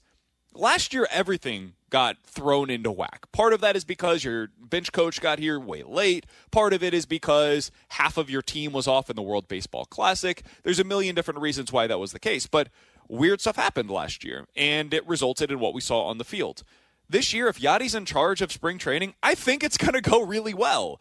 And if this season some of the decision making is really good, I think part of that is because they will have better players. Part of it is because Yadi's there, and part of it is because maybe in some ways Ollie learned from some of his decisions this year. So it is going to be interesting to see how we end up giving and divulging some of that credit or the blame for what goes well or poorly this year if this ends up happening. It's interesting you say that because, like, if you were to ask me before the show and you said, hey, Tanner, how would you grade a bench coach? I'd go, I don't know how I'd grade a bench coach. Because, like, what if you ask me, how do I grade a pitching coach? Well, I'd say, okay, well, if something goes wrong with Steven Matz, for example, in the rotation, what is the plan to try and get him back on track? And Dusty Blake came up. Well, Dusty Blake and the coaching staff, I should say, not just Dusty Blake took the plan of let's put him in the bullpen, see how it works. Let's work with him behind the scenes, show him what that we're seeing with all the technology we have and what we believe is going to help him, pitch usage, all that. Can we get him back on track? Same with uh, the. Why am I drawing a blank on who else they did this with? Oh, Jordan Hicks.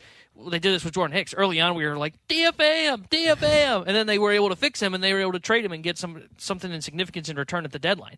So it's easy to kind of point to, okay, how are you grading a pitching coach? How are you grading a hitting coach? How do you grade the manager on decision making? But if you were to just generically ask me, hey, how do you grade a bench coach? I would go, you know, I, I don't really know. As long as it's someone that the manager says, I trust this guy by my side, then okay, he gets an A plus. Then he's doing his job. Ollie Marmol wants to talk with Yadi and figure out how are we going to make these decisions. Let's figure out this bullpen. Here's our plan coming into the day.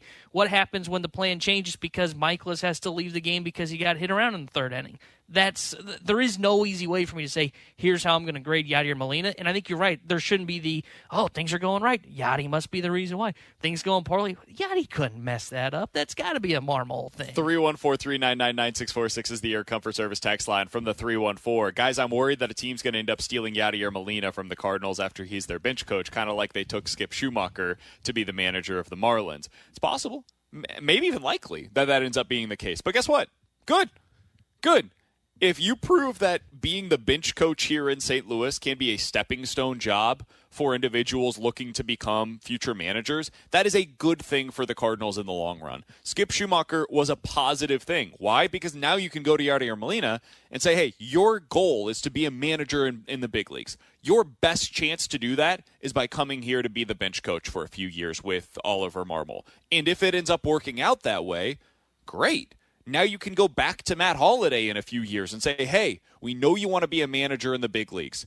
Maybe now is the right time for you to become the bench coach. Or you can go to Jon Jay and say, hey, you've done a great job down with the Marlins. We want to give you a bump in salary, a bump in position, so that way you can be a future manager. Maybe you want to go to Daniel Descalso. Like, there's a bunch of different guys that Oliver Marmol has as part of his Rolodex. And I know people don't believe it because they think everybody hates Ollie Marmol for some reason.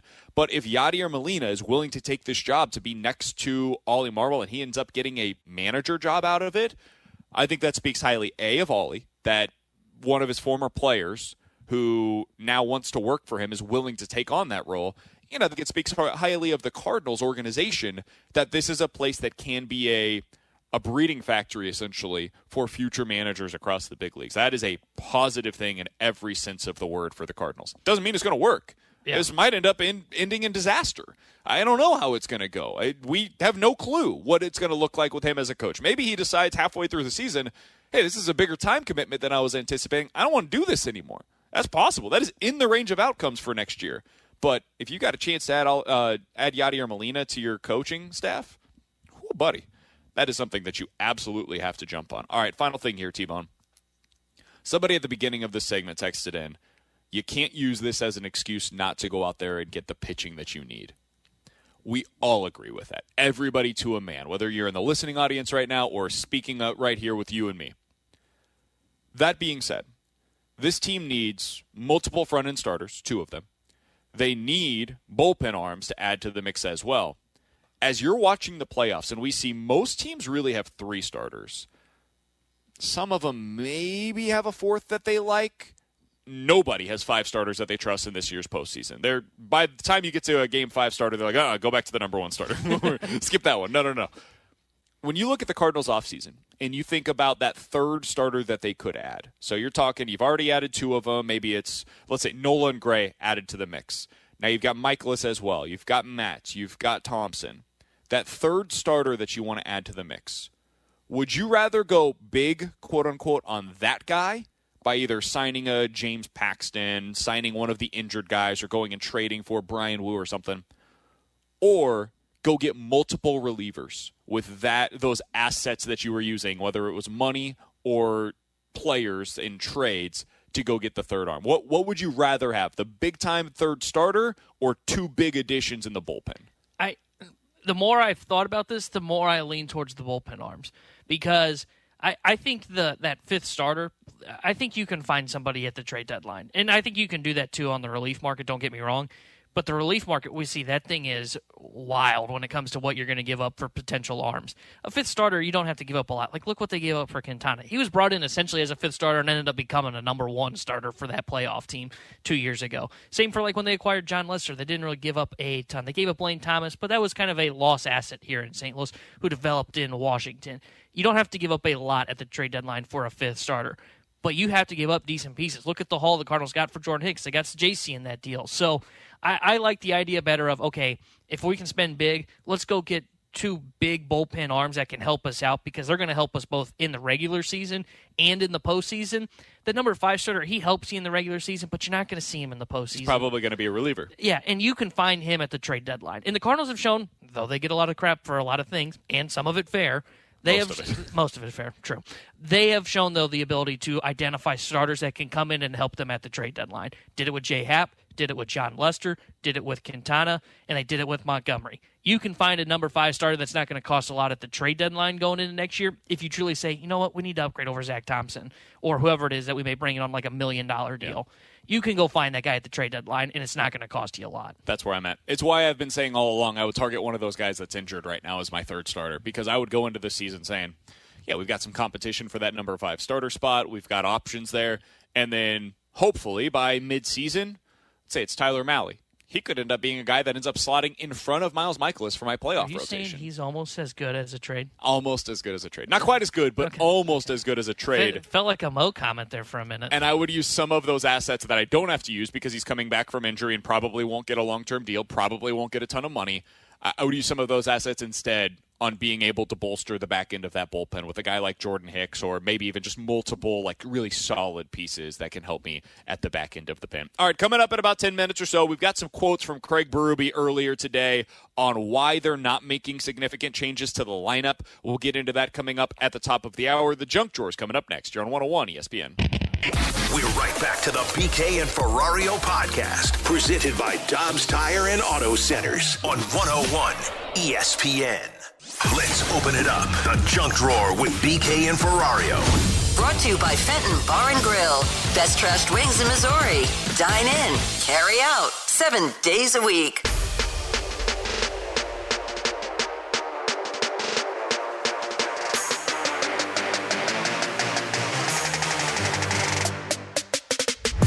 Alongside Tanner Hendrickson, I'm Brandon Kiley. We're broadcasting live in the E&B Granite Studios out of the Centene Community Ice Center, where the Blues just finished up with morning skate. We'll get to some of the comments from Craig Berube on why he decided not to change up the lineup coming up here in less than 10 minutes. But right now, it's time to dive into the junk drawer. T-Bone, what do you got for us today? So I saw this story a couple days ago, and I I find it to be interesting. And I wonder if anybody would attempt this in our in our building.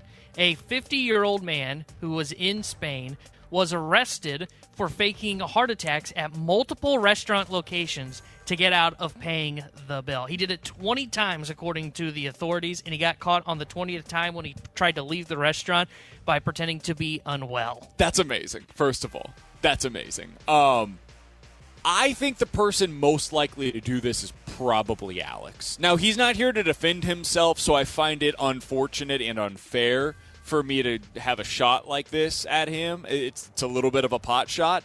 I would think he would be number one on this list.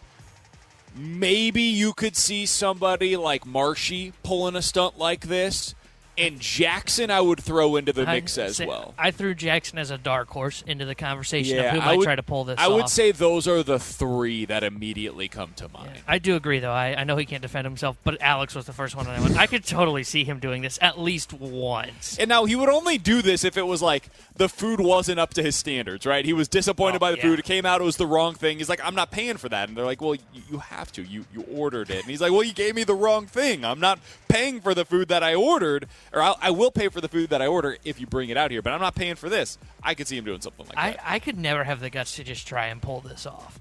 But mostly now because now I know you can be arrested for it. But also too, like I, I just I hate being in that uncomfortable spot of like people looking at you when you're at a restaurant. Like I hate like when you go somewhere like you go to, out for your birthday and they and you're like, okay, nobody say anything that it's my birthday, and then a family member mentions it behind your back, and then everybody comes out from the kitchen's like, happy birthday, and Oh. everybody in the restaurant looks at you. Oh, I just want to like, if I could run out of the restaurant, I would. So I think that we have gone almost too far in that direction. I think there are certain places where you go where you know that is something that they do, right? Like you know, if I'm going to Joe's Crab Shack, they're going to be singing and dancing, right? That's a part of the entire theme of the night. If I go to the home of the Throwed Rolls, right, Lambert's, you know there's going to be some stuff Oh, that yeah. goes on while you're there. They might throw your cake. Yeah, like there's certain restaurants that you go to where you understand this is part of why you're going, honestly. It's part of the entertainment for the night. If I'm going to like, and I'm just using this as an example, Chili's. I don't need you to sing and dance as you're coming out bringing me a cake because it's my birthday today. There's just certain spots where we can do that, and there are others, basically the other 95% of restaurants across America, we don't need to do that. We, we don't need to do that. like I like fancy Italian for me. Like that's one of the things I, I love getting Italian food for my birthday. And I, remember, I don't remember where we were, but it was a nice Italian restaurant. And my I guess it was my uncle had said it. Either my uncle or grandpa had told them that it was my birthday. And they all come out like behind my back, oh. and there's like a little brownie, and it's got like the candle, and it's like like a sparkler on it. I'm like, oh, please put this away. I, I don't need this. Everybody here is enjoying their fine dining. Did they sing? Yeah, they sang. Okay. We're right back to the BK and Ferrario podcast, presented by Dobbs Tire and Auto Centers on 101 ESPN.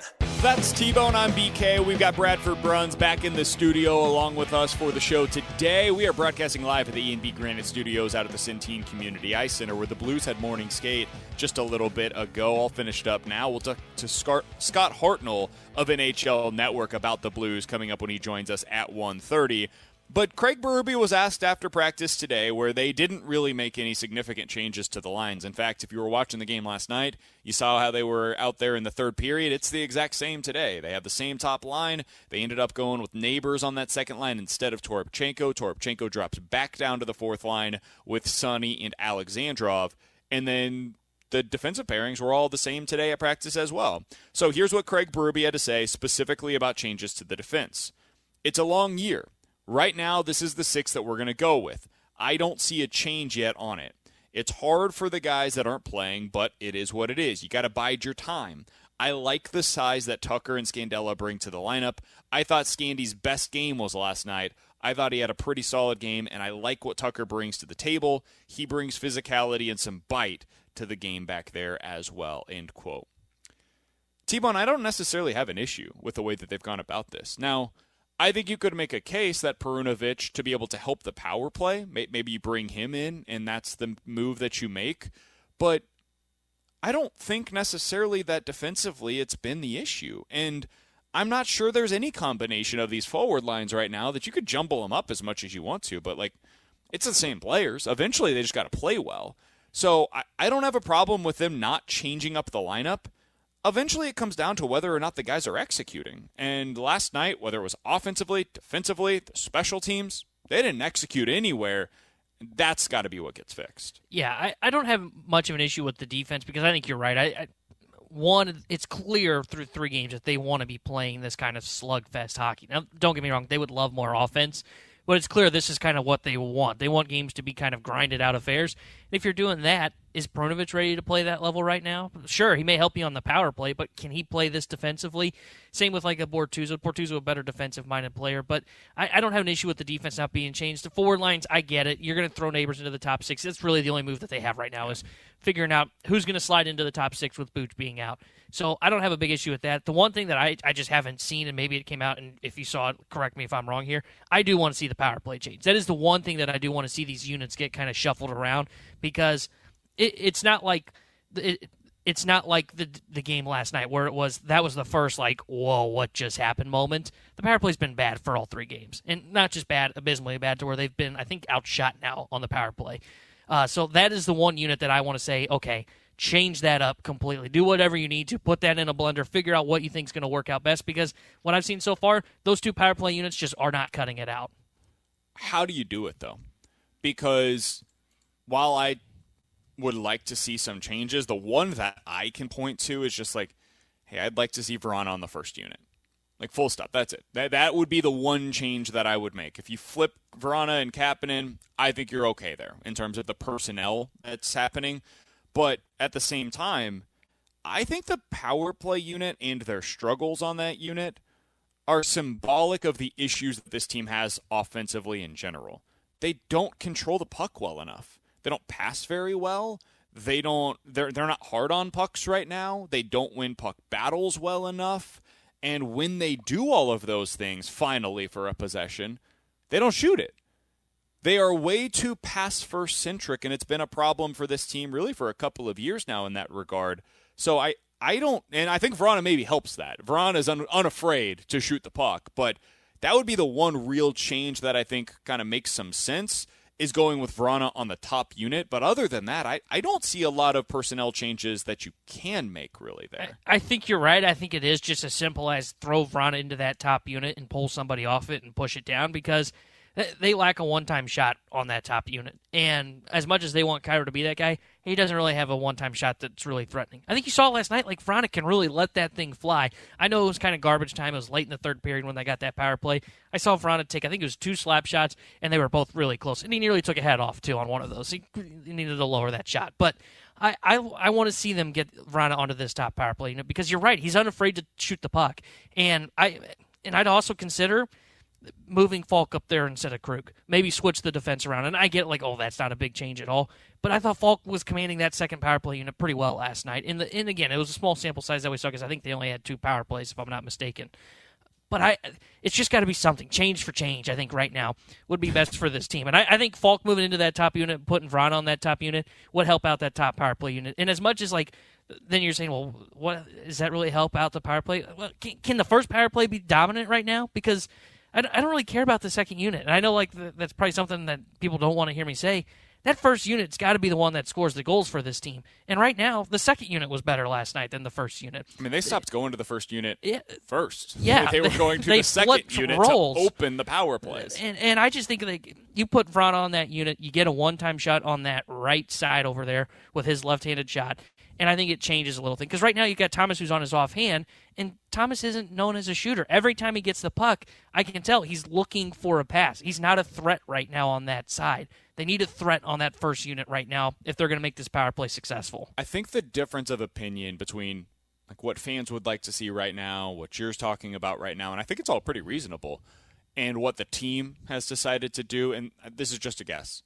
I, I think it's about the team viewing last night as a one off they view that as hey, last season was last season, this season is this season. Last night was one of one, where we just completely crumbled offensively, defensively, everything else. And I think for us on the outside looking in, we're saying, no, that's not a one off. You've had some of these issues that have started to show up in the first two games of the season, and we didn't take them overly serious because it's only two games and you were winning. You were getting points out of them.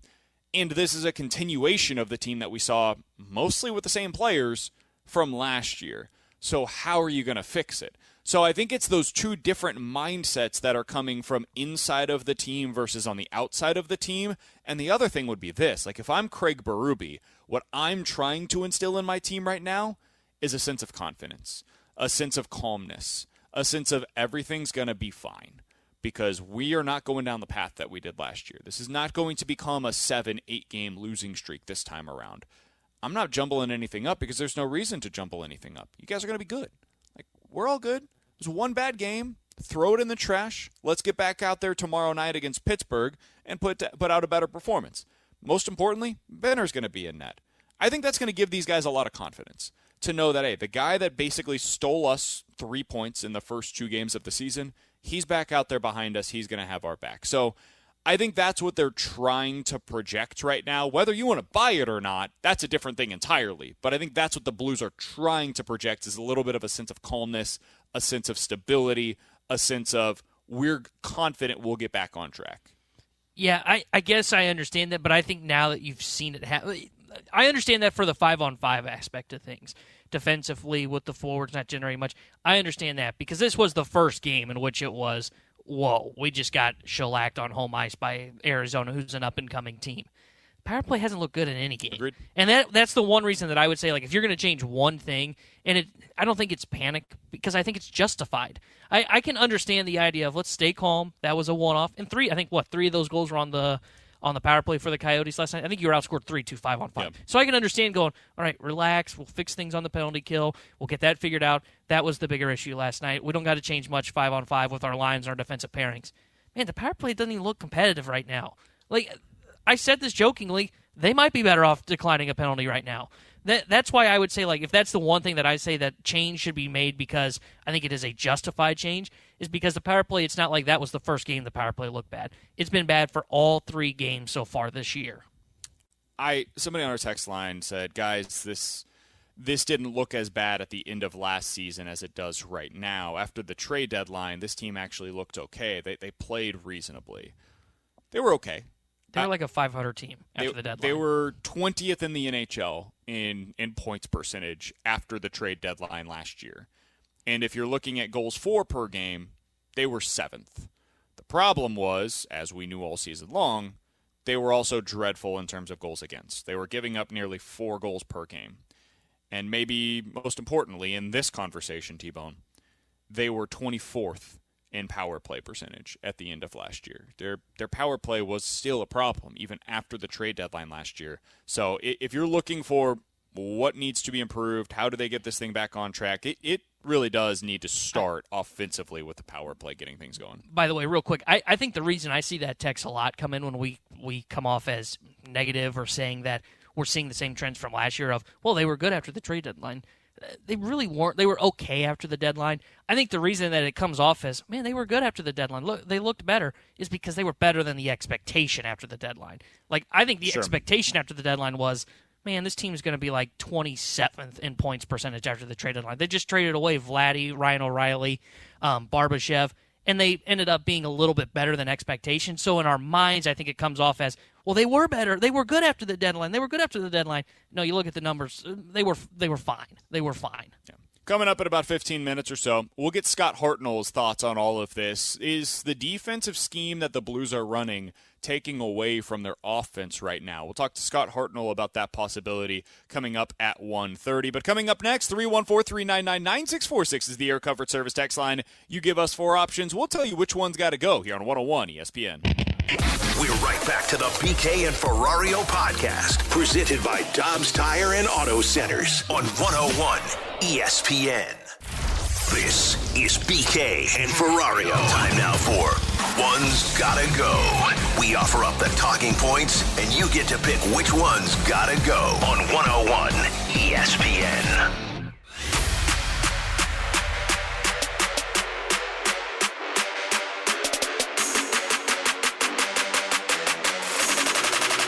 Count that, that big 314-399-9646 is the Air Comfort Service X line for One's Gotta Go. You give us four different options. We'll tell you which one's gotta go here on BK and Ferrario. With Tanner Hendrickson, I'm Brandon Kiley. We've got Bradford Bruns back in the studio. Alex is out today. He'll be back in on Monday.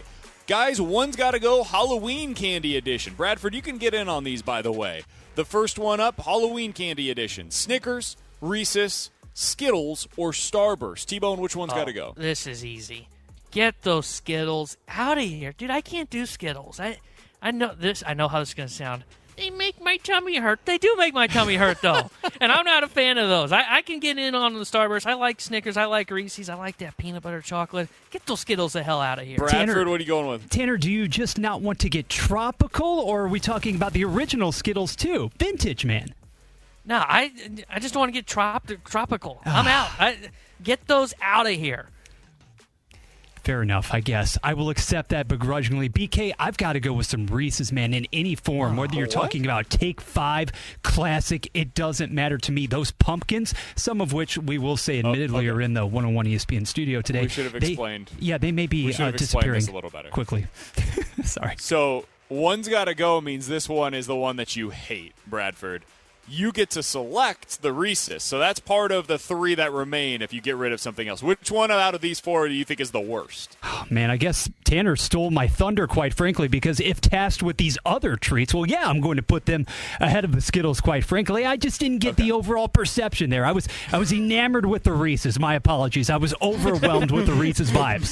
He heard Reese's and he's like, "Oh man, I That's- could go that's what it for a. Reese's right now." Dude, you know what I've been getting after lately is the uh, it's not one of these, but the the Snickers almonds.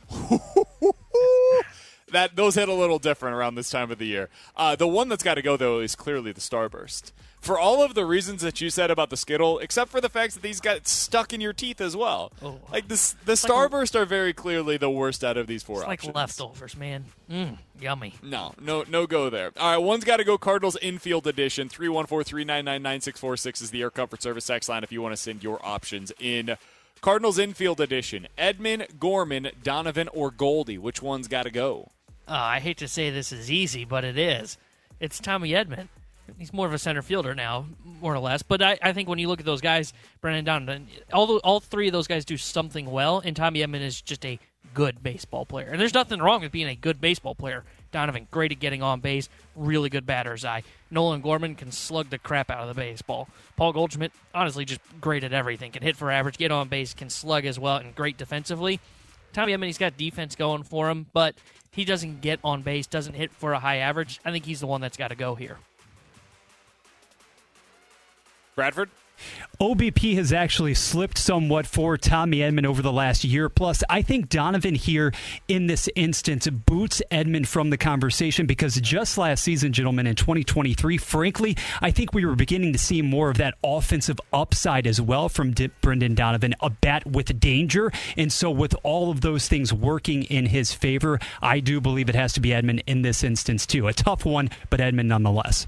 Hell yeah, brother. That's the correct answer. We're going to go ahead and sweep this one as well. One's got to go weather edition in St. Louis.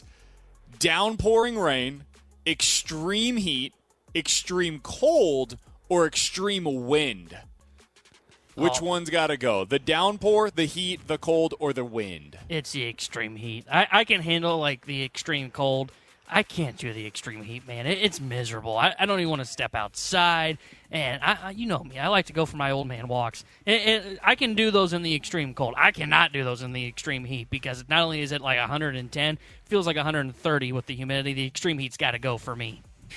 I have flipped actually over the course of the last decade, guys, and being in education for a bit will do this to you, I think. Give me totally scrap, get rid of the extreme wind. Have you ever spent upwards of 30 to 45 minutes ferrying children onto buses and into cars following I dismissal? actually. No. Imagine that. this, but I have not had to do that in my personal life. Imagine that with the most extreme wind conditions, it's not ah. even a question in my mind.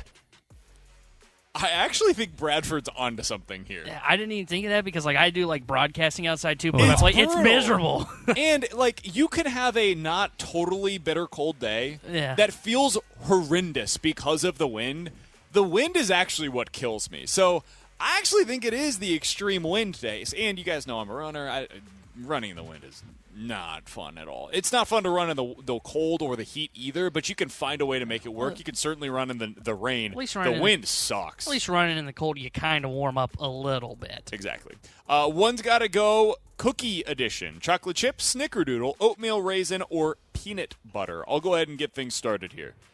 Peanut butter cookies are trash, man. I like Oh. peanut butter in general. Trash? But out of these four, peanut butter is very clearly a distant fourth Oh. among these four options. No shot. It's the oatmeal raisin. Ugh, those are disgusting. Oatmeal raisin is the number one choice. You know what? You, you know. these. You know what you should be eating if you're eating an oatmeal raisin cookie. No cookies, because that's a healthy cookie. You shouldn't be eating cookies. No, get it they're out not. of here. There's no such thing as a That's healthy got raisin in it. It Get is a healthy cookie. It rounds up to being healthy. That one's the one that's got to go. Bradford. I firmly believe we should do a separate podcast on this topic because we have three completely dissimilar opinions. I will take those oatmeal raisin cookies from grandma each and every time. Get rid of the snickerdoodle, actually. The snickerdoodle option. No, thank you. That would have been my second. I'd I, say I'm not a big second snicker, for me too there. snickerdoodle guy either. I, I think it's a little overrated. Oh, Oatmeal All right, one's ah. got to go microwave snack edition. This will be our last one before we get to Scott Hartnell, former NHL forward on the other side. Microwave snack edition: bagel bites, mini corn dogs, pizza rolls, or chicken nuggets. Which one's got to go, T-Bone? Oh man, I think I'm gonna get rid of bagel bites, pizza rolls. Those are good. I'm gonna get rid of the mini corn dogs. Actually, that might surprise a lot of you. I actually love any kind of chicken, and then I love pizza. So I'm gonna have to get rid of the mini corn dogs. Those things have got to go. I too will have to jettison the mini corn dogs too many times as a youth. I'm really in the midst right now of having a nice run with the chicken nuggets as well as the bagel bites. But Are you a rid of- dinosaur nugget guy? Like, what's what's the go-to for the for the Bruns household right Oh, now? those Dino Nuggets. I mean, BK, you're going to anticipate that soon enough, if not already. I'm telling you, the Dino Nuggets, both with the quality of the taste as well as the design, you can't beat that, man. Yeah, they hit a little different too. Like one o'clock in the morning or four in Oh, the yeah. afternoon, regardless of when you're eating them, they they just they hit the right way. Uh, bagel bites, by the way, a very underrated Those are food in this one. I, I'm not as big of a fan of them when you microwave them. You throw those in the oven for, Toaster for a little oven. while. Woo, baby. True. Uh, the mini corn dogs are very clearly the one that's got to go here. The other three are like elite level snack foods. Mini corn dogs are trash. I'm actually surprised that T-Bone said that the mini corn dogs are the one. I just want a hot dog. It don't got to be in the little corn starched thing that's there.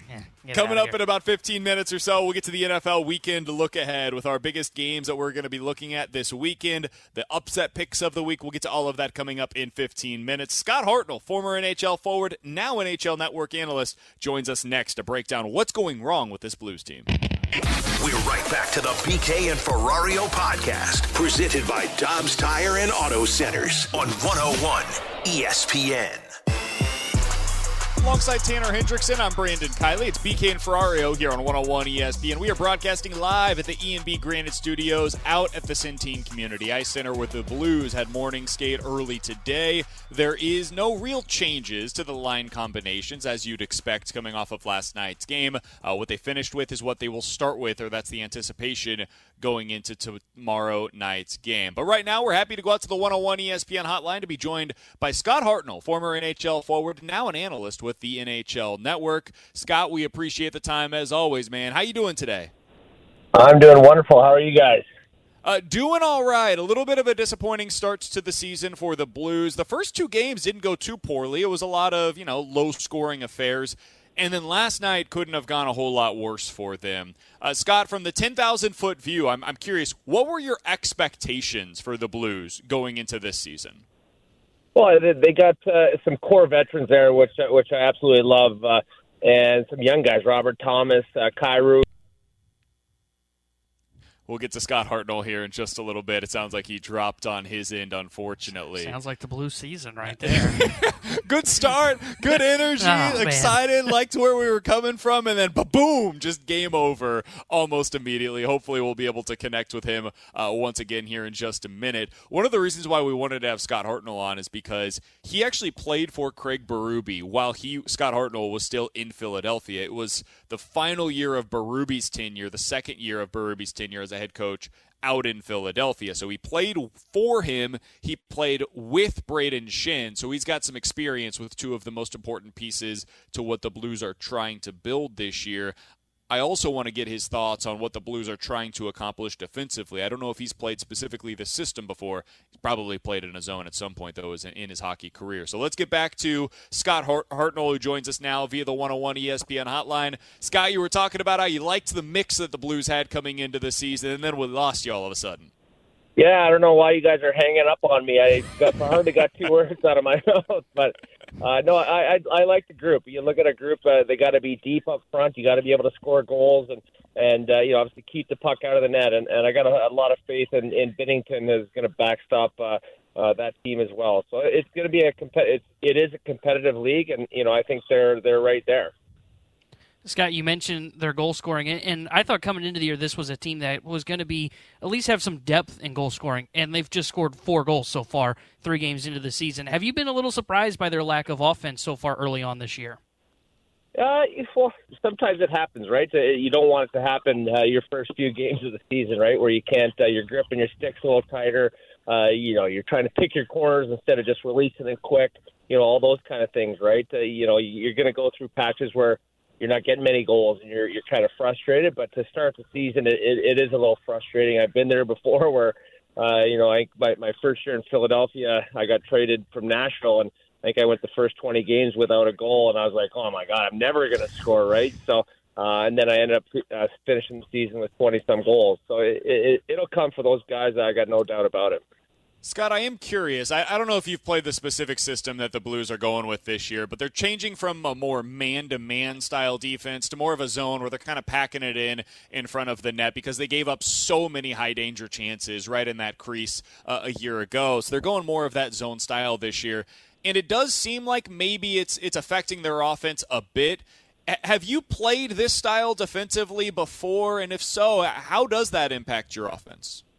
Uh, well, it, I think it takes the pressure off uh, your goaltender a little bit for sure because you're going to have guys uh, in the in the shot lanes. You're going to try and uh, deter those point shots, and and uh, you know forwards will have to you know put their brave shirts on and and uh, mm-hmm. you know blood, eat some pucks, if you will. So it, it'll help in that respect. Uh, you know, I think maybe it's affecting the offense. I can't see it doing that much just because uh, you know, you're kind of sitting back. You're going to read the plays, and, and you just got to get on your, your horse to get going offensively. But um, yeah, it's it's it's not easy just to change. You know, you've, they've had a lot of training camp. I'm sure the guys were there early, kind of uh, you know having some meetings and stuff uh, pre-camp. So uh, you know, I think it just takes a little time to kind of work itself out.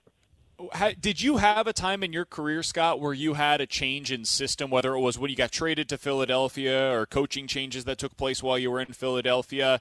And if so, how long did it take you to get comfortable within a new system typically? I, I think it takes a, a couple weeks, right? Uh, it, it happened to me in, in Philadelphia. John Stevens got fired. It was, uh, you know, he was very defensive oriented, uh, uh, you know, kind of stacking up block, blocking shots, same kind of deal. And then Peter Laviolette came in, which he loves his offense. He changed the offensive system, uh, changed the uh, the D zone, and and the first game that we played, I think we we lost like eight to one to Washington, and Ovechkin had a hat trick. So it it's not going to happen overnight, and you know eventually you get you feel more comfortable. Uh, you know where guys are going to be. You, you, you kind of reading off your teammates, that kind of stuff. So it's uh, the offense will come, but you know defensively it might take a little bit of a time. Scott, you played with the Blues, or you played for the Blues head coach uh, Craig Berube in his time in Philadelphia, and your time there as well. What what is like Craig Berube's message after a game like last night? It's early on in the year, trying to stay calm and positive, one one and one, but just losing on home high six to two.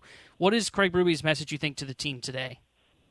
Well, I, I think he probably said, "Don't ever let that happen again." You know, the effort. uh, uh, you know, like you said, the backup goalie was in, so you, you got to play hard in front of him because uh, it's not easy for for goaltenders to play once every you know ten or twelve days, right? So it's uh, it's something that I'm sure he addressed uh, uh, right off the bat. Probably not not in those uh, choice words. Probably had a few uh, explicits in there, but uh, you know, Chief's a, a demanding coach. He wants you to work. Uh, uh, you know, practices are short, but they're hard, and and uh, you know he, he'll get that thing figured out The other guy that you have experience, and by the way, we're talking to Scott Hartnell, former NHL forward. He's now with NHL Network.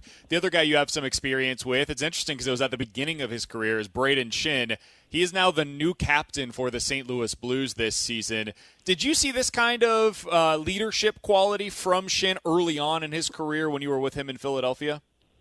He, he's a great kid. Uh, unbelievable family. His brother Luke, uh, you know, obviously is uh, a great guy as well. But just uh, he was always kind of talking hockey. Wanted to talk. Wanted to, uh, you know, watch highlights. Uh, you know, kind of just break stuff down. Right. Uh, uh, when you're just chatting on the buses, on the planes, and and you could just tell he's just wanted to know everything about everything. Right. So.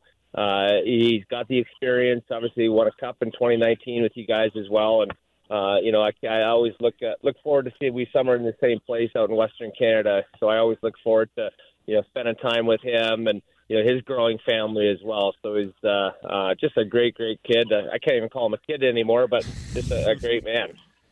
Uh, Scott, last night there was some news here in St. Louis. The Blues uh, last year was their inaugural uh, Hall of Fame class uh, for the St. Louis Blues, and this year one of the nominees that is going in is Keith Tkachuk.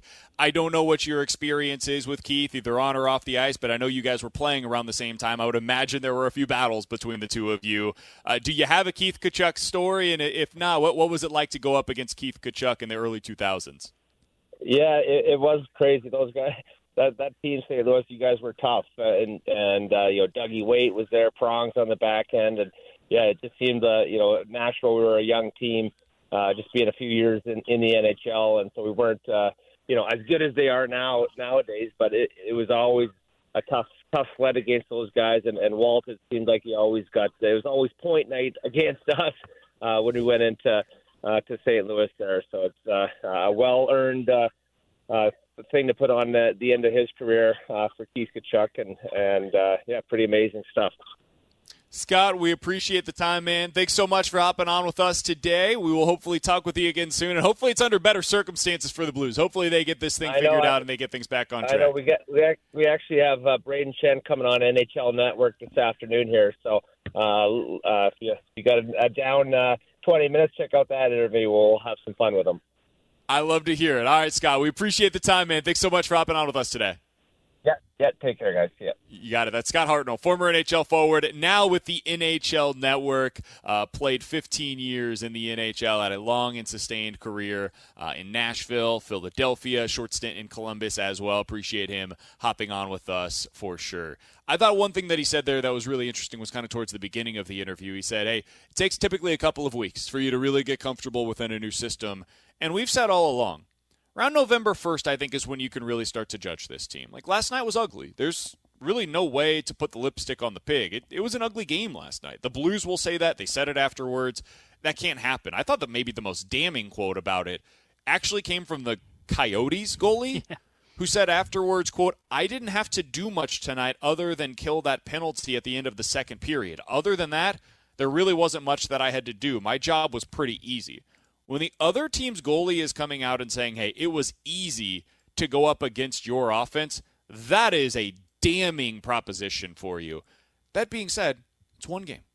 It's one game, and over the course of the season, hopefully it is one that we completely forget by November 1st, over the next four or five, that's when we're really going to start to have a better idea of what this team is going to be. Yeah, I 100% agree with you. And I thought it was interesting that he said it takes a couple weeks. Because, you know, from the outside looking in, we go, okay, they had a training camp, they had the preseason, but you're not necessarily playing with the, all the regulars. You're in the lineup with maybe three other lines that are guys that are going to be in the minor leagues.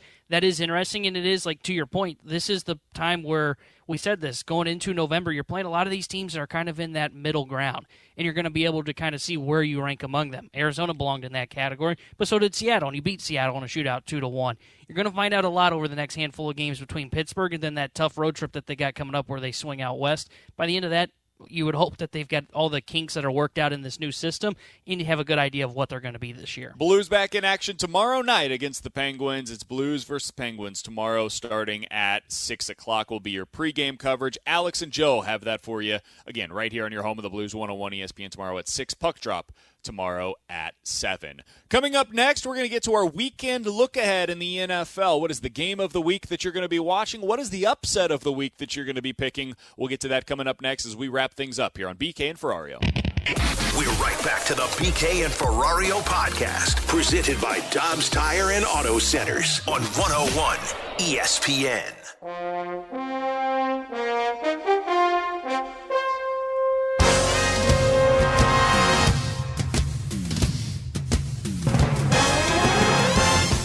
Let's dive into some NFL quick hitters, specifically with the NFL weekend look ahead. We do this each and every Friday going into the weekend. What should you be watching for? That's what we're going to try to answer for you right now. All right, T Bone, let's start out with this. What's the matchup you're going to be most looking forward to watching on Sunday? You can sit in front of your television. You get one choice. You're not watching the red zone. You're not watching anything else. You're not going multiple screens. You got one choice for your game on Sunday. What are you watching? I, I think the number one choice for me, I'm going to go with my Rams in this one. I want to know what Kenny Pickett looks like against that Rams defense. I know that team's been terrible offensively. I want to see it. I want to see what Pittsburgh looks like. This should be a game in which I think Pittsburgh. I know you're looking at me funny. Pittsburgh can beat the Rams. It's it like can the fourth actually best happen. game of the weekend. I know it is, but I, I think it's intriguing. I, I think it's going to be a better game than you're expecting. I like Chiefs Rams. Chargers is better. No. Lions Ravens is better. Dolphins Eagles is Hey, way man, better. I'm trying to go against the grain in this one. Okay, I know you're going to take the easy choice of those three. yeah. Sunday night football, man. 7:20 we doesn't finally get a good island game. Man, this is the one. Dolphins Eagles is very clearly the correct answer here in my opinion. These are two of the Super Bowl contenders in the NFL this year. There's like 5 of them, I think, so far this season. Dolphins and Eagles both belong in that category. I think the Dolphins are the better football team right now. Just flat out. I, I would say as of today, I think they're better. I would also add this. I'm not sure the Dolphins are a good matchup for the Eagles because the Eagles do not really care about their linebacker play. They're like, yeah, just throw two guys out there. They'll be fine. We'll figure this thing out. We got a great defensive line. We get uphill. It's going to be great. Here's the problem. The Dolphins, all they care about is who your linebackers are. They're going to make them wrong on every single play. Based on all the motions that they do, the counter stuff that they do, they've basically run the triple option this year offensively. And then they've got some RPOs that are off of that. I don't know that that's going to go particularly well for the Eagles' defense. The question is, can the Eagles' offense keep up? It's an awesome matchup. It is going to be so much fun to watch. Dolphins, Eagles, that's the one that I'm going to be watching on Sunday. The upset pick of the week, T Bone. There is not a ton of options. We have a specific way that we have to go about this. This is not just a, oh, I think that the Tampa Bay Buccaneers are going to lose to the Falcons. Uh uh doesn't qualify, not a three point line. Got to be at least a three point underdog. Who's the upset pick you're going with? I I think I feel like I pick them a lot, and it's mostly because they're competitive, and though they're one in five, somewhat fun to watch. I could totally see Arizona beating Seattle. Seattle's given off just bad vibes of a team that I, and maybe it's because I thought they were going to win the freaking West this year. They're clearly not doing that. But Seattle's just giving off these weird vibes. And if Geno doesn't play well, I could see where Josh Dobbs keeps Arizona in this game. Going to be a little tough for The running back room's a little banged up. No James Conner definitely hurts them. I can see where Arizona keeps this thing close can pull off an upset in Seattle. So, let me start out with this. I guess you don't like that pick either, huh? No, I actually don't mind it. Uh, the Lions are a three point underdog on the road at the Ravens. I think the Lions are going to win that football game. Now, if that counts, cool. I'll go with that one. I would also add this the Giants are a two and a half point home underdog. Now, that does not qualify for what we typically do, but that means that Vegas views them as like eight and a half points worse than the Washington Commanders if this game was played in Washington this weekend. That's a pretty sizable underdog at home. I think the Giants can absolutely win that game against the Washington Commanders. Sam Howell is always capable of throwing a pick six and getting sacked seven times in a game, and then he just completely implodes. My actual pick for the week, if I was to go with one that is a longer than three point line, again, it is slim pickings. Chargers over the Chiefs, man. Chargers always save their best defensive game plan for when they play against the Kansas City Chiefs. Out of the last nine times these teams have played, seven of them have been decided by one score. The Chiefs typically come out on top, and I would expect that to continue to be the case on Sunday. But this Chiefs offense has not been looking particularly good against the bad opponents on their schedule. The Chargers are more than capable. I think that the Chargers can win this game. I'm not picking it, but if there's got to be an upset this week that's more than three points in terms of the spread, I think the Chargers are probably the most likely Is one. it weird I trust the Arizona co- coach more than I trust Staley? Oh, that's fair. Because like that's the biggest thing for me. Like I can see where it happened, but I know for a fact he's going to find a way to do something stupid that's going to cost them the game. Who's the team with the most to gain going into this weekend, T Bone? They get a win, and you come in on Monday morning, you're like, hot damn, I didn't know they were capable of that. Or hot damn, they went from being good to a Super Bowl contender. Who's that team for you? So I, I don't want to go with the Sunday night football game because I think we could throw the Eagles into that conversation. I, I think it is the Ravens. I, I know they're at home and they are the three point favorite in that game. We've been talking about them a lot recently, and they just don't. They're not giving off the vibe of. I, I thought this offense would look better. You bring in Todd Monken, you bring in Zay Flowers, you got o- OBJ that's coming. I was like, oh, Baltimore, and they just haven't done anything offensively. The offense just looks kind of blah. So I think if they're going to win, they're going to have to win by scoring points against Detroit, and that would mean that we feel better about their offense. And then they're five and two, and they're probably the favorite to win the AFC North at that point. I would say. It's crazy to say the Rams are the team with the most to gain going into this weekend. Because if they're able to look good offensively against the Steelers, I think it's fair to say at this point you just have a good offense. Cooper Kupp being back is huge for them. Puka Nacua, his target share has gone down over the last couple of weeks since Kupp's return, but he's still a really good football player. I have no idea what they're going to do with their running game this weekend. I'll tell you, they're not going to run. Defense should have a lot of success against a bad offense. I think this is one of those games where the Rams could start to prove you a little something that, hey, we're not just a plucky underdog team. This is a team that should be taken seriously as a legitimate playoff threat going into this year. Not Super Bowl threat, but a playoff threat nonetheless. I would have the Rams in this category. The other team that I would say, and it's kind of similar to that, I never really knew what to make of the Browns this year. I'm still not sure they're a particularly good football team, but it sounds like Deshaun Watson has a pretty decent chance to be able to play this weekend. You're going on the road at Indianapolis. That defense looked amazing last week against San Francisco. Can you do the same against Gardner Minshew? Do you look every bit as good this week as you did last week? If you do, okay. I'm starting to take you seriously as a, a legitimate playoff threat in the AFC. See, I feel like you only learn more about the Browns if this game is close. Because they should be able to beat the Colts. They really should. I mean, you look at that Indianapolis team, you got Gardner Minshew at quarterback. Look, don't get me wrong, he's a capable backup. But you should win this football Agreed. game. This feel this feels I want to see them win by 10 or 15 points. Yeah, I I think that's, and I feel like that should be the expectation. The Is- line is three, so Vegas I- is telling you they think this is going to be close.